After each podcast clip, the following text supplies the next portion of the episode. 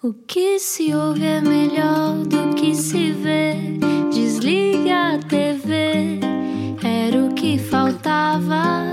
A vida acontece quando anoitecer, era o que faltava. Juntos eu e você. Muito boa noite, bem-vindo, bem-vinda à Rádio Comercial. Boa sexta-feira, boa viagem. O meu nome é Rui Maria Pêgo, Ana Martins está de cama, está doente, portanto hoje não pode receber estrelas extraordinárias. Estão aqui hoje. Vem, uh, chega perto, como dizia no Brasil. Quem é que está cá hoje? Explica-nos como se eu tivesse acordado de um coma. As pernas já tiveram um seguro de um milhão de euros. Não sei se é bem assim, mas já me vai corrigir. Há trinta e seis anos, estrela principal da T V Globo, mãe, atriz, cantora, bailarina, produtora, empresária. Já fez mais de seiscentas capas de revista. Eu só fiz duas e já acho bom, meu Deus. Tem cinquenta e três anos e diz que as mulheres cinquenta mais têm direito ao tesão e não entrar num túnel do tempo durante quarenta anos para se transformar numa velhinha fofinha. Eu gosto muito disso e já lá vamos falar sobre isso. Está em Portugal com um Concerto para Dois, com o marido Jarbas Homem de Mel, também está cá hoje. Já vamos falar com ele. Por lá, parece ser claro, o amor vence. Será que chega para salvar o Brasil? A minha convidada de hoje é um furacão e chama-se Cláudia Raia. Uh, olá, bem-vinda. Bem-vindo. Isto é uma coisa também meio absurda para mim, estar a entrevistar a Cláudia Raia. Jarbas, olá, Jarbas, também já cá está. Olá, tudo bem? Um, Cláudia, uh, eu vi o Beijo do Vampiro, era um grande fã. Hoje falamos disso, né? Foi. Uh, Bem-vindo a Portugal. Uh, já está cá há algum tempo, conhece Portugal bem. Um, as suas pernas são quase do meu tamanho. Como é que foi logo assim aos treze anos que ficou dessa Quantos forma? Quantos metros você tem? Eu tenho um metro e sessenta e oito, mas nas, as pessoas digam um metro e setenta e dois. As minhas pernas têm um metro e vinte. Palma, Cláudia. Já estou, já estou perto. Quase, quase, quase. Bem-vinda. Mas é, é tanta perna que eu, quando eu era adolescente, eu vi uma perna crescendo e era assim, era uma perna que começava no sovaco, sabe? Assim? tipo, e eu dizia, meu Deus, onde é que eu vou parar, né? Os braços cresceram muito, foram até o joelho. Aquela eu coisa cresci, do corpo. Sim. Eu cresci erradamente, sabe? Eu cresci fora de ordem. Hum. E, e foi crescendo demais. Quando eu vi, eu tinha uma perna que eu mesma não dava conta dela. E eu me batia. Onde é que você arruma, né? É, porque eu, eu, eu, eu demorei um tempo pra entender o meu tamanho. Hum. Né? E, e o tamanho que eu ocupava no espaço. Então eu me batia muito. E na escola sempre fui mais alta do que toda a gente? Claro, sempre. Claro. E como eu era muito feia, eu era muito alta. Era muito aí, feia? Muito feia. Mesmo. O Jarbas concorda? Aposto que não. Já vi fotografias. Eu, eu já Jarbas. Peguei ela linda. Então... Mas sim, eu era realmente. Então eu achava que alta, ser alta, era, era um upgrade. Eu uhum. achava que era uma coisa bacana. Sim. Então eu olhava as pessoas de cima, eu gostava uhum. de ser alta. Dizia que estava acima do bem e do mal. Isso. Era. Olha, pesquisou minha vida. Pesquisei que muito. Loucura. Que loucura. Mas um, a altura, então, começou por ser talvez um problema, mas de repente tornou-se uma ferramenta, um asset, não é? Totalmente uma ferramenta, exatamente isso. E eu, eu usei a altura e usava salto sempre já muito alta. Ok, portanto tinha já um metro e noventa e cinco. Tipo, com salto é tipo um metro e noventa e cinco. Meu Deus! É um absurdo. E, e aí, sem salto, um metro e setenta e seis. um metro e setenta e seis. É. E a dança aparece quando, Cláudia? A dança aparece desde que eu nasci, porque eu nasci de uma, de uma mãe musicista, maestrina e bailarina. Uau. Que é uma carreira que acabou aos vinte e três anos de idade, porque ela rompeu os quatro meniscos, uma bailarina clássica.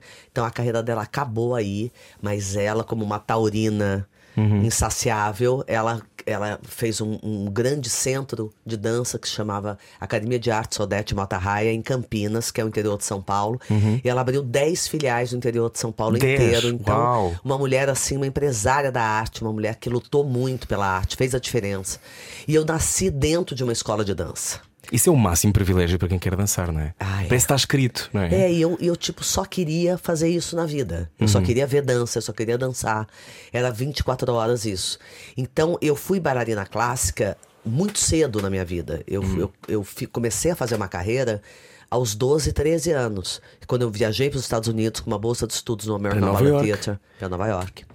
E depois fui a primeira bailarina do Teatro Colón de Buenos Aires, enfim. Fiz uma carreira curta de bailarina clássica, mas muito intensa. E muito bem sucedida. E muito bem sucedida, muito rapidamente. Como é que uma rapariga de treze anos que vai para o Brasil, para, o Brasil, para Nova Iorque, vem do Brasil, como é que encaixa isto? Isto está a acontecer? Havia uma, havia uma fome de, de dançar, era, era a noção de, do extraordinário. Porque há aqui uma, uma coisa quase de uma lata. Os portugueses dizem ter, ter muita lata, não é? Porque uh-huh. de chegar lá e ir, dizer que vai ser a primeira bailarina no, no, no Colón, ou de, ou de ir atrás do ah, papel. Eu queria ser a primeira bailarina do mundo, do né? mundo. Que era do Colón. Eu queria ser. Mas a, isso, mas isso foi o quê? Foi ter crescido com alguém que lhe dizia a Cláudia, podes ser o que quiseres? Sim. Eu tive essa liberdade, né? Eu sou de família de artistas, então isso facilita muito. Uhum. E sempre tive uma mãe que me incentivou muito a trabalhar, né? O trabalho é a arma, uhum. não é, é o sucesso, né? O sucesso é uma consequência, às vezes sim, às vezes não. Mas o trabalho, né? O dia a dia, o repetir, ensaiar. Eu, eu fui criada assim, então com uma, uma, uma mãe... que era bailarina, que era musicista e que era super uhum. uh, organizada e, e, e, e muito... É, metódica. Metódica. E, e, na verdade, eu me tornei assim, até porque a dança é assim. Então, hoje, depois, eu me tornei atriz e cantora e tal. E a minha disciplina é de bailarina. E a disciplina, às vezes, não é um fardo? Porque às vezes não consegue relaxar, imagino, não é? É, é um fardo. Mas sim, é. Quando entra Jarbas Homem de Mel na minha vida e me, me, me ensina que também dá para relaxar em alguns momentos em que a gente não precisa ser incrível o tempo todo e que não, não, não, é, não é necessário e nem possível ser perfeita vinte e quatro Essa horas por dia. Essa era uma das minhas perguntas. E sim. aí... a gente vai aprendendo com a vida que tem momentos que a gente pode relaxar sim. Eu ia fazer essas perguntas sobre os casamentos e o amor mais para a frente, mas já que lá Jarbas Homem de Mel está aqui, Jarbas, um, quando é que vocês se conheceram? Lembram-se desse momento? Nós nos conhecemos em dois mil e nove, uhum. portanto faz... Não, foi antes, né? Que a gente Não, a gente já se conhecia é, de, de se ver, de se admirar e de ver o trabalho um do outro. Mas a gente trabalhou juntos. O Jarbas é também ator no Brasil há muito tempo, também é, ator de musicais. Tem uma carreira de teatro musical. Ontem vi no teatro, senti-me atropelado, tal era a quantidade, a rapidez, a voz sempre impecável. Se eu tivesse agora aqui público, pedia palmas, porque é impecável, é uma coisa extraordinária. Mas há este lado do o erro ajuda, não é? O, ah, erro, o erro dá cor. É, mas o teatro tem isso, né? Essa coisa efêmera que só acontece naquele momento, naquele dia, é, naquele espetáculo, né? Quando você está aberto e a gente tem uma química muito grande em cena, a gente interpreta de maneira muito semelhante, o nosso humor é parecido, nossas referências são uhum. parecidas e a gente se conhece muito, então a gente tira proveito de tudo. Sim, parece água. ah, Sério, parece mesmo. Então quando é que foi que vocês, o olhar cruzou? Então, aí, aí fomos trabalhar juntos em, mil e novecentos, em dois mil e nove, desculpa. Ela estava produzindo um espetáculo que chamava Pernas pro Ar. Tínhamos o, um amigo em comum que dizia para eu trabalhar sempre com a Cláudia. Você tem que trabalhar com a Cláudia, você é igual a Cláudia. E eu já tinha quase quarenta anos na época. E falava para mim também, porque ele era amigo é, de nós era dois. Era nosso amigo em comum. O Jarbas é a sua cara, você vai ficar louca com ele trabalhando, porque ele é igual a você e tal, sempre assim. E aí eu fui fazer a audição meio contrariado, que eu pensava assim, puxa, eu agora quase com quarenta anos vou virar bailarino da Cláudia Raia, não tem nem graça uma coisa dessa. E, mas fui fazer a audição por né, descargo de consciência. Aí corta pra mim, eu vendo na audição. Falei, meu Deus do céu, o que, que é isso? O homem dançava horrores, cantava horrores. Era ótimo ator. E sapateava, que eu fui saber só depois. Falei, eu não tô acreditando que existe. Sapatear é muito complicado, porque, ou seja, não, estas coisas eu, todas, não é? Porque eu é perguntava, assim, o Jarbas é, é sapateador ou ele é bailarino? Aí dizia o Tumura, que era nosso amigo, que também era uma estrela do teatro musical Sim. no Brasil. Ele faz os dois. Falei, ninguém faz os dois. A única pessoa que faz os dois sou eu. Ah. Ninguém faz os dois. É, porque a gente estava falando disso outro dia. Quem canta, não dança. Quem dança, Sim. não sapateia. Quem... É uma loucura ah, isso. E há uma coisa que é mais forte do que outra, não é? É. Sim. Não. E aí eu fiquei arrebatada com o talento dele. Continua, amor. E aí, aí fui fazendo a audição, fui passando, né? Porque uma audição tem vários, vários níveis, né? Você passa na dança, se você passou na dança, você tem direito a cantar. Se você passou no canto, você tem direito a atuar. Então, né, tem uma série de, de etapas. passos, de etapas. E fui passando na audição, fui ficando e, e fiquei até o final da audição. E aí fui conversar com ela, porque ela era produtora, ela que tratava dos salários, uhum. quando que vai entrar em cartaz, quanto tempo de ensaio, essa coisa. Só para contextualizar, para quem está a ouvir, foi falar com a Cláudia Raia. Isso, Isso. Foi falar para com quem está a ouvir em Portugal, nós crescemos a ver a Cláudia Raia na televisão, uhum. sabemos, há mais de trinta e seis anos na T V Globo, nós devemos ter visto para aí duzentas e cinquenta novelas onde a Cláudia entrou, mas para Portugal é uma coisa sempre distanciada. No Brasil, o que é que significa falar com a Cláudia Raia, Jarbas? Então, naquela época, para mim era uma coisa muito, muito séria também. Porque é um, um ídolo, ícone, né? Não é? Um, um ícone, ícone. Claro, é, apesar de já conhecê-la antes, mas não tinha essa intimidade com ela. Então fui com todas as minhas reservas, muito profissional. Direito. É, né? Uhum. Pra conversar com a produtora, com a minha patroa na época. E ela estava me esperando, esperando todos os atores no final de um corredor. Eu fui chegando e ela falou assim: poxa vida, hein, eu tô te namorando há tanto tempo, até que enfim. Aí eu falei, nervoso, mas pensei, né, leonino, não vou ficar por trás, né? Falei pra ela assim, então vamos casar logo, onde é que eu assino? Foi a primeira, primeira, foi a primeira frase coisa que eu falei pra ela. Não é possível. Juro, Juro por Deus. Por Deus. Tô em choque. E ele era casa... e eu era casada ainda com o Edson. Sim. Né? Eu falei, gente, mas aí pensei, falei, mas olha que atrevido, Calhar. né? Gosto. E aí, pronto, assinou, parará. E a gente, em três dias de ensaio, nós éramos amigos íntimos de infância. Hum. Não, e aí uma coisa muito curiosa, porque eu sempre tinha uma, uma visão assim, puxa vida, a Cláudia, Cláudia Raia fez uma carreira tão linda, só de acertos, né? Ela uhum. escolheu tão bem as coisas na vida dela. E tem uma, uma carreira de sucesso de trinta anos, ela faz sucesso, não é que ela Sim. fez sucesso uma década, ela tá... Sim, não foi uma ou duas vezes, é, né? Exatamente. E aí eu fui, comecei os ensaios com essa visão. Assim, puta, vou chegar perto da Cláudia Raia, vou aprender com essa uhum. mulher. Em três dias eu percebi que ela era completamente maluca. Gente, ela não planejou nada, foi tudo acontecendo. É uma estrela mesmo, ela tem essa estrela, né? Tem essa coisa, essa energia. Essa energia. Então nós, há pessoas que temos de conhecer, Cláudia. Há pessoas que temos mesmo que encontrar no nosso caminho. Ah, eu acho. Eu acho. O Jarbas é um encontro. Aliás, eu digo até mais, eu acho que é um reencontro. Ah, vem de outras vidas. Outros, não, outro, não. Outras vidas aí. Vem, vem lá de trás. E foi tão bacana ter encontrado ele na maturidade. Por isso que eu acho que a maturidade, ela tem tantas surpresas. Uhum. É, por isso que eu defendo tanto a mulher dos cinquenta a mais. Mas eu, eu defendo isso há muito tempo já. Muito antes de eu ter cinquenta. Uhum. Né? Porque eu acho que é quando você está no auge da sua vida. É quando você está com poder aquisitivo. Você tem a tua carreira estabelecida. Você tem filhos crescidos. Uhum. É a hora de você voar. É o segundo ato, né? É o segundo ato. E o segundo ato sempre é melhor que o primeiro. Uhum. E ainda por cima tem o grande finale. É. Que ainda falta, que ainda, ainda falta muito. É. Então, falando de outras vidas, já vamos falar sobre o espetáculo. quinze anos, arrasa em Buenos Aires. Cláudia, vamos voltar atrás. Sim. Um, torna-se primeira bailarina. Um, como, é que, como, é que é, como é que é estar em palco, ser tão criança ou tão miúda? E nós, como nós dizemos miúda, vocês me põem no espetáculo que eu reparei. Um, como é que é de repente ter essa pressão toda nos ombros? É um sonho? Na verdade, para mim não era uma pressão, era uma realização. Era? Era, total. Porque quando eu fui para a Argentina, eu não fui, na verdade, que eu estava no auge da minha carreira de bailarina, estava uhum. no auge da minha, da minha técnica. Uhum. Então te, abriram um, uma, uma audição para o Teatro Colón. Eu fui de curiosa, porque eu queria saber como era o Teatro Colón e o balé argentino e tal. Fui fazer uma audição, mas assim, despretensiosamente. Mas não foi muito cedo para a fila? Não, isso foi o Chorus Line. Ai, desculpa. Isso foi Sim, o primeiro pronto. musical que eu fiz no Brasil, que eu já ah, conto okay, já, okay, já okay. pra você. E aí, quando eu fui fazer a audição, fui curiosa mesmo. E são sempre cinco, baila- cinco primeiras bailarinas, hum. né? As quatro uh, adultas e uma muito jovem, que faz as matinês de quinta-feira. Uhum. Geralmente é assim que se faz numa companhia grande de dança. Sim. E eu passei como essa primeira bailarina jovem. Na frente de todas as argentinas. Você pode imaginar o que eu passei? Uau! Ali, porque... Falava espanhol? Não falava espanhol. Falei espanhol perfeitamente em três meses. Assim. Adorei. E aí, em seguida, eu também fiz um show de teatro de revista. Que era com a Susana Giménez, que é uma grande vedete Sim. argentina. E ela tava fazendo... Fazia os dois, não era? Fazia os dois. Como é que você faz os dois, Cláudia? Porque eu sou uma louca, né? E eu saía da, da, da matinê que eu fazia Sim. na quinta-feira, eu tinha que estar lá presente. Mas como o, o, o Teatro El Nacional era do Pedro Romay, hum. que era uh, o, o dono do Canal nove da Argentina, Sim. que mandava no país, como uhum. se fosse o dono da T V Globo, Sim. né? E, e, e, e o Colón é do governo, enfim. Então uhum. eles entraram num acerto para que eu pudesse fazer os dois.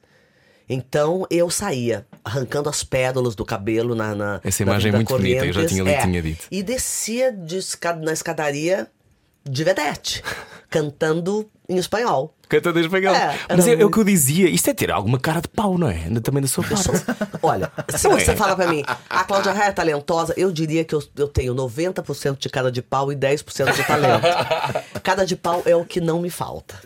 Mas isso é uma coisa que vem nos genes? É uma coisa que vem no sangue? Eu acho que sim. Ou é uma coisa que se aprende? Cláudia? Eu acho que as duas coisas, mas eu acho que essa coragem, ah. eu acho que é de cada um.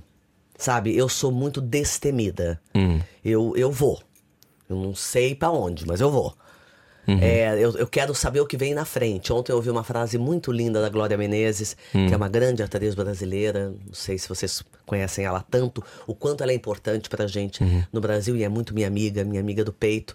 Ela, ontem a gente ouviu uma entrevista dela falando assim: é muito bonito o que o futuro nos reserva. Uhum. Então eu sempre quero saber o que está por vir. Porque o estar por vir eu não domino. O que está por vir eu não sei.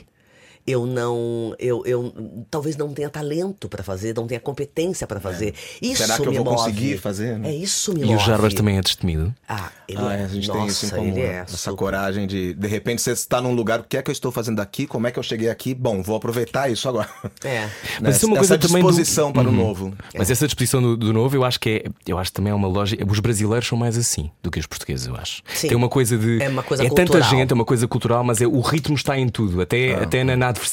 Isso. Mas eu acho também porque somos um país muito jovem. Uhum. Somos um país adolescente. A gente está comparando muito isso. A gente vai para, né, foi agora para Montserrat, para Évora, uhum. e você vê lá uma árvore de mil cento e vinte anos, né, que tem em, em Évora. Aí você vê um muro que foram os romanos que construíram, Sim. que tem mais de dois mil anos. E o Brasil tem quinhentos anos. E o Brasil tem quinhentos anos. Então acho que essa, essa, essa inquietude esse, né, nos torna também assim. Essa esse coisa povo está tudo inquieto, por fazer, não é? Está tudo é. por fazer. Acho que e, sim. E esse otimismo, um, como é que Como é que se mantém ao longo da vida? É uma coisa que está sempre eu aí acho a vibrar. Que eu acho que isso é um chip. Eu sempre brinco que eu tenho o chip da felicidade.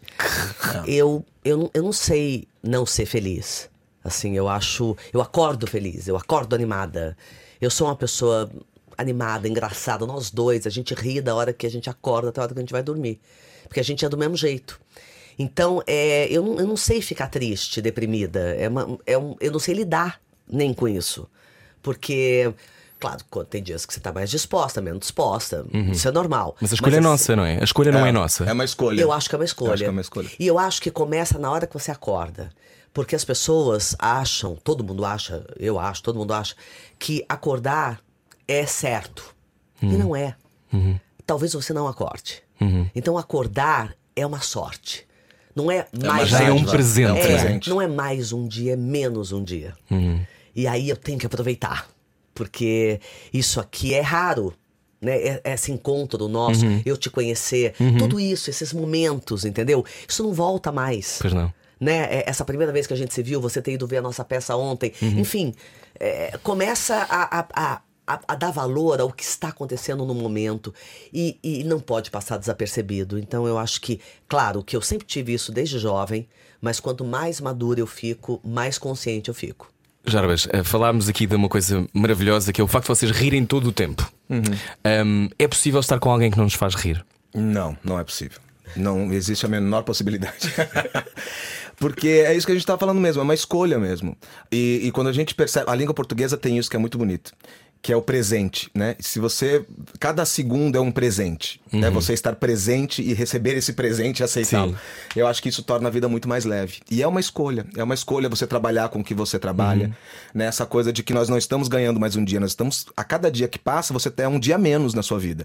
A gente ganha um tempo uhum. para aproveitar. Então, o que que você vai fazer com esse tempo? Né? Você vai fazer com esse tempo uma coisa que te dá prazer, uma coisa que, te, que, que se torna amor em todos os momentos, ou você vai pegar esse tempo e vai gastá-lo com coisas que não te fazem feliz, ou com melancolia, ou com vivendo no passado? Não. Né? Vamos usar esse tempo é, que a gente o, tem. O Jarbas com... sempre fala isso, né? Ele diz assim: é, com o que é que gente... você quer gastar o seu é, tempo? Ele sempre falava isso. Eu adoro gastar o meu tempo com você. É. Que é uma coisa muito linda de se ouvir. A gente tem uma amiga coreógrafa, que inclusive é coreo... coreógrafou e, a... e foi assistente de direção ah. dele nesse espetáculo, que é a Kátia Barros, que ela diz assim: não perde a viagem, não. Tipo, acontece alguma coisa no meio do espetáculo uhum. e aquilo te desorienta de uma certa maneira. Se estabiliza. Se estabiliza. O colar, de repente, solta-se uma pérola, não é? é Como ontem. É, e você, exatamente. E você vai levando aquilo na tua cabeça, você acaba estragando todo o resto. Todo o resto. Fica minado, não é? É. é. Entendeu? É. Não perde a viagem, eu tô aqui, eu tenho oportunidade de estar em cena com esse público todo ah. me vendo. Caiu a pérola. Tudo bem. Sim. Enfiar a pérola no bolo. É, é isso. Não perca a viagem. Venha connosco. Está cá Cláudia Raia e Jarbas Homem de Mel. São meus convidados esta noite. Boa sexta-feira. Agora tem que aproveitar o tempo. Portanto, venha daí. Tarde ou nunca sem direita. Ainda bem. Vamos tortos consigo até às dez. Era o que faltava. na Comercial. Juntos eu e você. Boa viagem, boa sexta-feira, bom fim de semana. Eu sou o Rui Maria Pêgo, comigo Cláudia Raia, Jarbas Homem de Mel. Jarbas Homem de Mel, peço desculpa, foi um bocadinho rápido. Bem-vindo à Rádio Comercial, bem-vindos à Rádio Comercial. Estamos a conversar sobre muitas coisas. Um, há uma história deliciosa sua, Cláudia, que é quando vai para Nova Iorque, que decide vai fazer samba em Pontas. Eu adoro essa história. Ai, gente, é porque eu não poderia estar indo para Nova Iorque, né? Porque a minha mãe estava um, passando por um momento difícil. Isto é anos setenta, não é? Mais ou menos. Final dos anos setenta? Anos oitenta. oitenta já, é, ok. Já era mil novecentos e oitenta, okay. Justamente. E, e a minha mãe não, não poderia me mandar para lá e nem me manter lá. Uhum. E eu sabia disso. Mas eu insisti tanto, tanto, tanto para ir, que ela acabou deixando uma menina de treze anos saindo do interior de São Paulo, indo para Nova York, aquela cidade que te engole.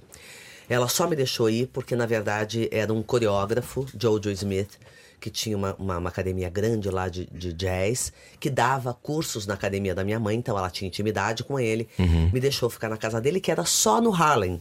Ah. Então eu era a única branca. Agora o Harlem está a ficar na moda. Não, agora, agora o Harlem está a melhorar bastante, mas há quarenta anos, sim. Não tinha nenhum branco, só eu. Sim. E aí era uma loucura, realmente era uma loucura. E, um, e era eu, perigoso na altura? Muito. Sim. E para ajudar a minha mãe, eu passei a. Eu, eu fazia aula de dança das oito da manhã às quatro da tarde. Aí eu, aí eu, eu, eu consegui um emprego de garçonete numa, numa rede chamada Bagel End. Uhum. E hum, eu entrei na cozinha, cortei meu dedo no primeiro dia, quase que arranquei o dedo fora. Como o dono era colombiano e me achou engraçada, achou divertida, ele falou, você não serve pra isso, pra cozinha. Eu falei, então me deixa ficar de hostess. Uhum. Ele falou, mas você não fala inglês direito. Eu falei assim, ah, mas eu me comunico muito bem. Pode ficar tranquilo que eu vou arrasar. Chamava era... a cara de pau outra vez, muito. Não é? Claro. E eu era quase uma... Fazia mímica, quase. Sim. Entendeu? Mas eu... Quer sentar? Eu brilhava, exatamente. Quer sentar? Daí os braços, de dança, famosa Cláudia Raia. Botava a pessoa sentada. Uma loucura. Mesa pra quatro. É, e todo mundo amava. E, e pronto, eu tinha esse emprego, que era um dinheirinho. Uhum. Depois eu tava... numa das minhas caminhadas por Nova York e tal, eu passei por um lugar chamado Cachaça. Hum. Era uma casa noturna brasileira e estava escrito uh, é, procura-se novos uh, shows e novidades e tal. Eu pensei, eu acho que eu vou entrar aí e vou falar que eu danço samba.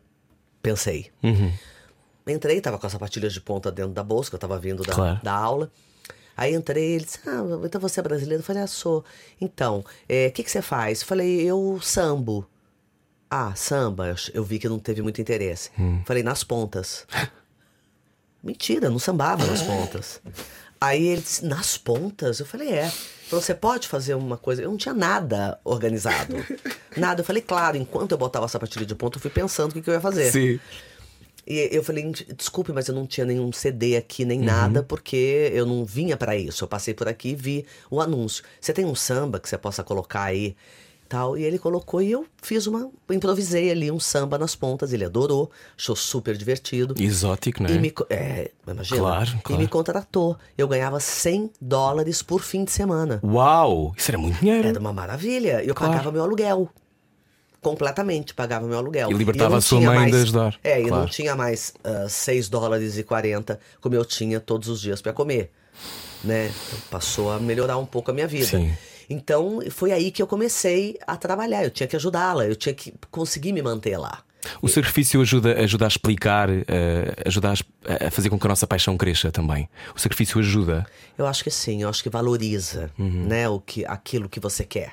Então, não é uma vida que começou lá em cima, né? E eu, e eu uh, questiono, eu acho que a minha carreira ela começou muito cedo, uhum. porque eu comecei muito cedo, né? Mas eu realmente gosto muito do caminho que eu trilhei, por exemplo, na televisão. Uhum. Porque eu não comecei por uma protagonista, eu comecei uhum. um papel menor e fui subindo, subindo, uhum. subindo. Já no teatro foi diferente, eu comecei por uma protagonista. Isso me deu pouco tempo para me exercitar e para errar. E para estudar também, não é? Para estudar e para errar. Foi aprendendo fazendo. Eu não fui é? aprendendo fazendo. Né? Mas isso, isso faz uma coisa que, é, que eu também sinto, que eu também tenho uma experiência parecida de vida, que é uh, eu comecei logo a apresentar programas assim. Portanto, uhum. uh, o que acontece é não temos tempo às vezes de aprimorar, isso. de melhorar. Não dá para ser mediano. Não dá para ser mediano. É isso, o Jarbas sempre fala isso para mim. Ele disse, você não teve tempo de, de, de experimentar. Você tinha que ser incrível. já, uhum. porque você apareceu no Chorus Line, uhum. fazendo uma protagonista. Dali, o Jô Soares te viu e te chamou pra fazer um programa de T V que você tinha um quadro com ele, não é que você chegou... Explicando para quem está a ouvir, Jô Soares, o maior apresentador do ah, Brasil. Simplesmente, é? E tinha um programa de humor, um dos maiores comediantes do Brasil. Sim, sim, sim. Muitas Durante décadas. muitas décadas. Então ele tinha um programa chamado Viva o Gordo. Uhum. E, e foi aí que eu comecei, porque ele me viu no Chorus Line. Então... E aí começou uma carreira que não podia dar errado. As coisas vão se enganchando umas nas outras, não dá para isso, parar, não é? É isso. Ainda por cima no Brasil, eu acho que quando a coisa, a escala é tão grande, que quando depois começa, não há aquela coisa. Agora vou ficar dois anos pensando o que não. é que vou fazer a seguir. Não dá. Não tem como. É, e não tem como também você hum, ousar uh, e, e, e, e não ser bem sucedido ou não fazer um bom trabalho. As pessoas já esperam de você uhum. aquele nível de protagonista, entendeu? Claro. E a sua disciplina também impedia de, de, de não fazer o melhor, não é? é não Mas como é, como é que, por exemplo, vai para um set? A televisão, se calhar, era inevitável. Se Sim. calhar, na sua vida. Quando vai parar à T V Globo, são trinta e seis anos de T V Globo já. Sim. Lembra-se da primeira vez que se viu na televisão? Lembro. O que é que achou? Foi no Viva o Gordo, achei péssimo. E falei, ah, não dá. Até porque, você vê como é que é a vida, né? Eu fui fazer, eu fazia muito teste para comercial, uhum. pra publicidade de T V. E eu nunca passava em nenhum teste. E teve uma vez que a, que a, que a moça que me chamava sempre disse: Cláudia, desiste. Você não tem cara para televisão. Você não, você não funciona na televisão. Você não desiste, isso aí não é para você. Você nasceu para fazer teatro. Ainda por cima é tão bem sucedida no teatro, não é? Pois é, mas aí passado. Imagina, se eu fosse uma adolescente, isso eu tinha dezesseis anos. Uhum. Se eu fosse uma adolescente com uma cabeça fraca, eu tinha acabado com a minha carreira ali. Claro. Né? Vou para casa. Mas não. Deixa. Eu saí triste e falei: não, para isso. E eu, também, até porque eu não almejava ser atriz de T V. Eu não queria fazer T V. Uhum. Então, não era uma. Eu fiquei triste na hora, mas também não, não era importante para uhum. mim. Anos depois, minha carreira já bem sucedida, tudo, esta mesma pessoa estava fazendo o elenco de um comercial de jeans que uhum. eu protagonizava. Fui chamada porque eu era conhecida e porque... As famosas pernas da Cláudia Raia. Pois é. E aí eu dei de cara com ela.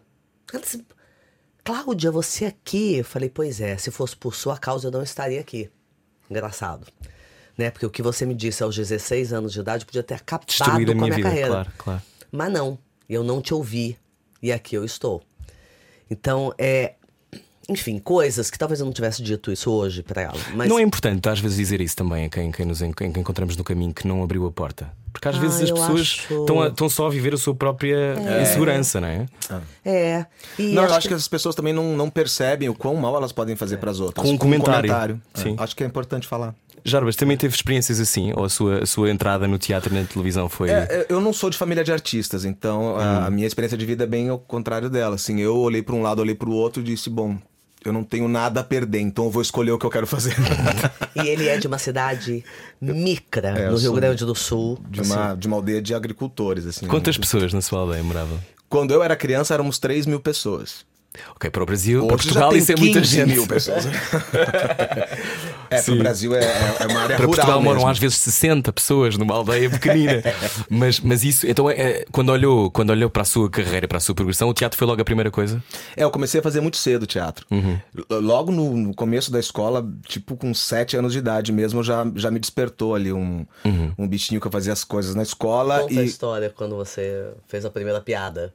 É, a primeira peça que eu fiz, eu devia ter seis, sete anos, a primeira Sim. série, é, a minha professora, ela leu um livro pra gente, eu nem sabia ler ainda, que era a história do Mickey, do Pato Donald, do Pluto, que uhum. o Pluto se perdia na cidade e eles saíam buscando o amigo deles, né? Uhum. E a gente foi encenar essa cena, e eu era o Mickey procurando o Pluto. E estávamos fazendo a cena, as crianças todas, eu pensei assim, eu vou chamar o Pluto de puto. Pensei. Fazer de conta que eu errei. E é. fiz isso, fiz assim... Ah, Pluto, Pluto! E de repente eu... Puto! E fiz uma cara como se eu tivesse errado. Fiz... Ah, errei! E todo mundo caiu na gargalhada. E aí naquele instante eu pensei... Olha que legal! Que missão boa! Que incrível isso! Eu posso manipular isso tudo! É poder! É. E ali me despertou isso. E aí eu comecei a fazer sempre teatro, teatro, teatro na escola. E depois tive meu grupo amador na minha cidade, coisa toda, até em ir para São Paulo aos vinte e quatro anos de idade. Mas o teatro sempre fez parte da minha vida desde muito, muito criança. Mas para explicar para quem está a ouvir, um, tentar fazer uma carreira no Brasil, fazer uma carreira no Brasil é competir com milhares de pessoas, é. Todas muito talentosas. É. Em Portugal também não é fácil, mas é uma, é uma, uma indústria muito mais pequena. Furar nesse mercado, como os dois conseguiram, com sucesso. Uh, vem do quê? Vem de uma capacidade de, de não ouvir os comentários? Vem da capacidade é. de ter sempre força é. e disciplina? Vem das pessoas que conhecemos? Qual é que é? Eu sei que nunca há uma receita, né? É uma chave, mas vem da outra. Eu acho que muitas coisas. Eu acho que, em primeiro lugar, é, mais do que as pessoas que não te abrem as portas terem essa importância, é dar importância a quem te deu a mão. Uhum. Eu acho que uh, ser grato na vida é muito importante mesmo, porque ninguém é obrigado a te dar a mão. Pois não. Ninguém é obrigado a te ajudar. Uhum. Então, se tem alguém que te ajuda, aquilo foi fundamental. Eu, quando eu fiz um, um, um musical chamado Raia trinta, que foram os meus trinta anos de carreira, eu falava disso, de quem me, me deu a mão e de quem me inspirou. Porque se não fossem essas pessoas, eu não teria feito o caminho que eu fiz. Né? Então, pode, você pode ter talento, você pode ter tudo, mas a sorte de ter esses anjos da guarda ao uhum. longo do caminho, sabe? Então, eu, eu tive a alguns, nossa visão, não é? É, eu não tive é? alguns bem importantes e que eu serei eternamente grata. Mas eu acho que a sua capacidade de trabalho, no caso, uhum. eu acho que é muito importante também. Porque à medida que você, de novo, voltando ao tempo, é com isso que eu quero gastar meu tempo, então isso não se torna um fardo. Você estuda muito, você trabalha muito e não tem fim isso. Eu acho que isso conta muito também. É, eu né? acho também. Eu tive uma determinada época da minha vida que meu amigo falava assim: por que que você faz tanta coisa? Que eu fazia aula de dança, aula de canto, ia para aula de teatro, aula, aula, uhum. aula, aula. E eu falava assim: eu não sei, mas eu gosto tanto de fazer isso, não sei se eu vou usar isso um dia. E acabei usando, porque claro. depois fui fazer musical, eu já, tá, claro. já tinha todas as... As ferramentas todas. As ferramentas todas. Eu bem vi as ferramentas todas. Ali em palco, eu bem vi. Fiquei cansado. Você fica cansado a ver. Bom, um, olhando para, para, para este percurso extraordinário, a T V Globo é uh, uma emissora poderosíssima. Uh, as pessoas amam. Um, um, hoje em dia já não é como, como será nos anos oitenta, nos anos noventa, em que, que é quase uma, que mandem todas, mas há mais competição. Uh, como é que também se aguenta uma carreira tão longa, Cláudia? Como é que se mantém uma carreira tão extraordinária? Eu acho que... Com tantas personagens marcantes. Eu acho que se reinventando, né? Uhum. É muito fácil na televisão eles te colocarem uh, numa caixinha, né? E essa caixinha você sempre faz aquele determinado tipo de papel. Eu me lembro que o Roque Santeiro, eu fazia uma prostituta, foi uhum. a minha, minha primeira Sim. novela. Eu não tinha fala, fui ter fala depois de três meses.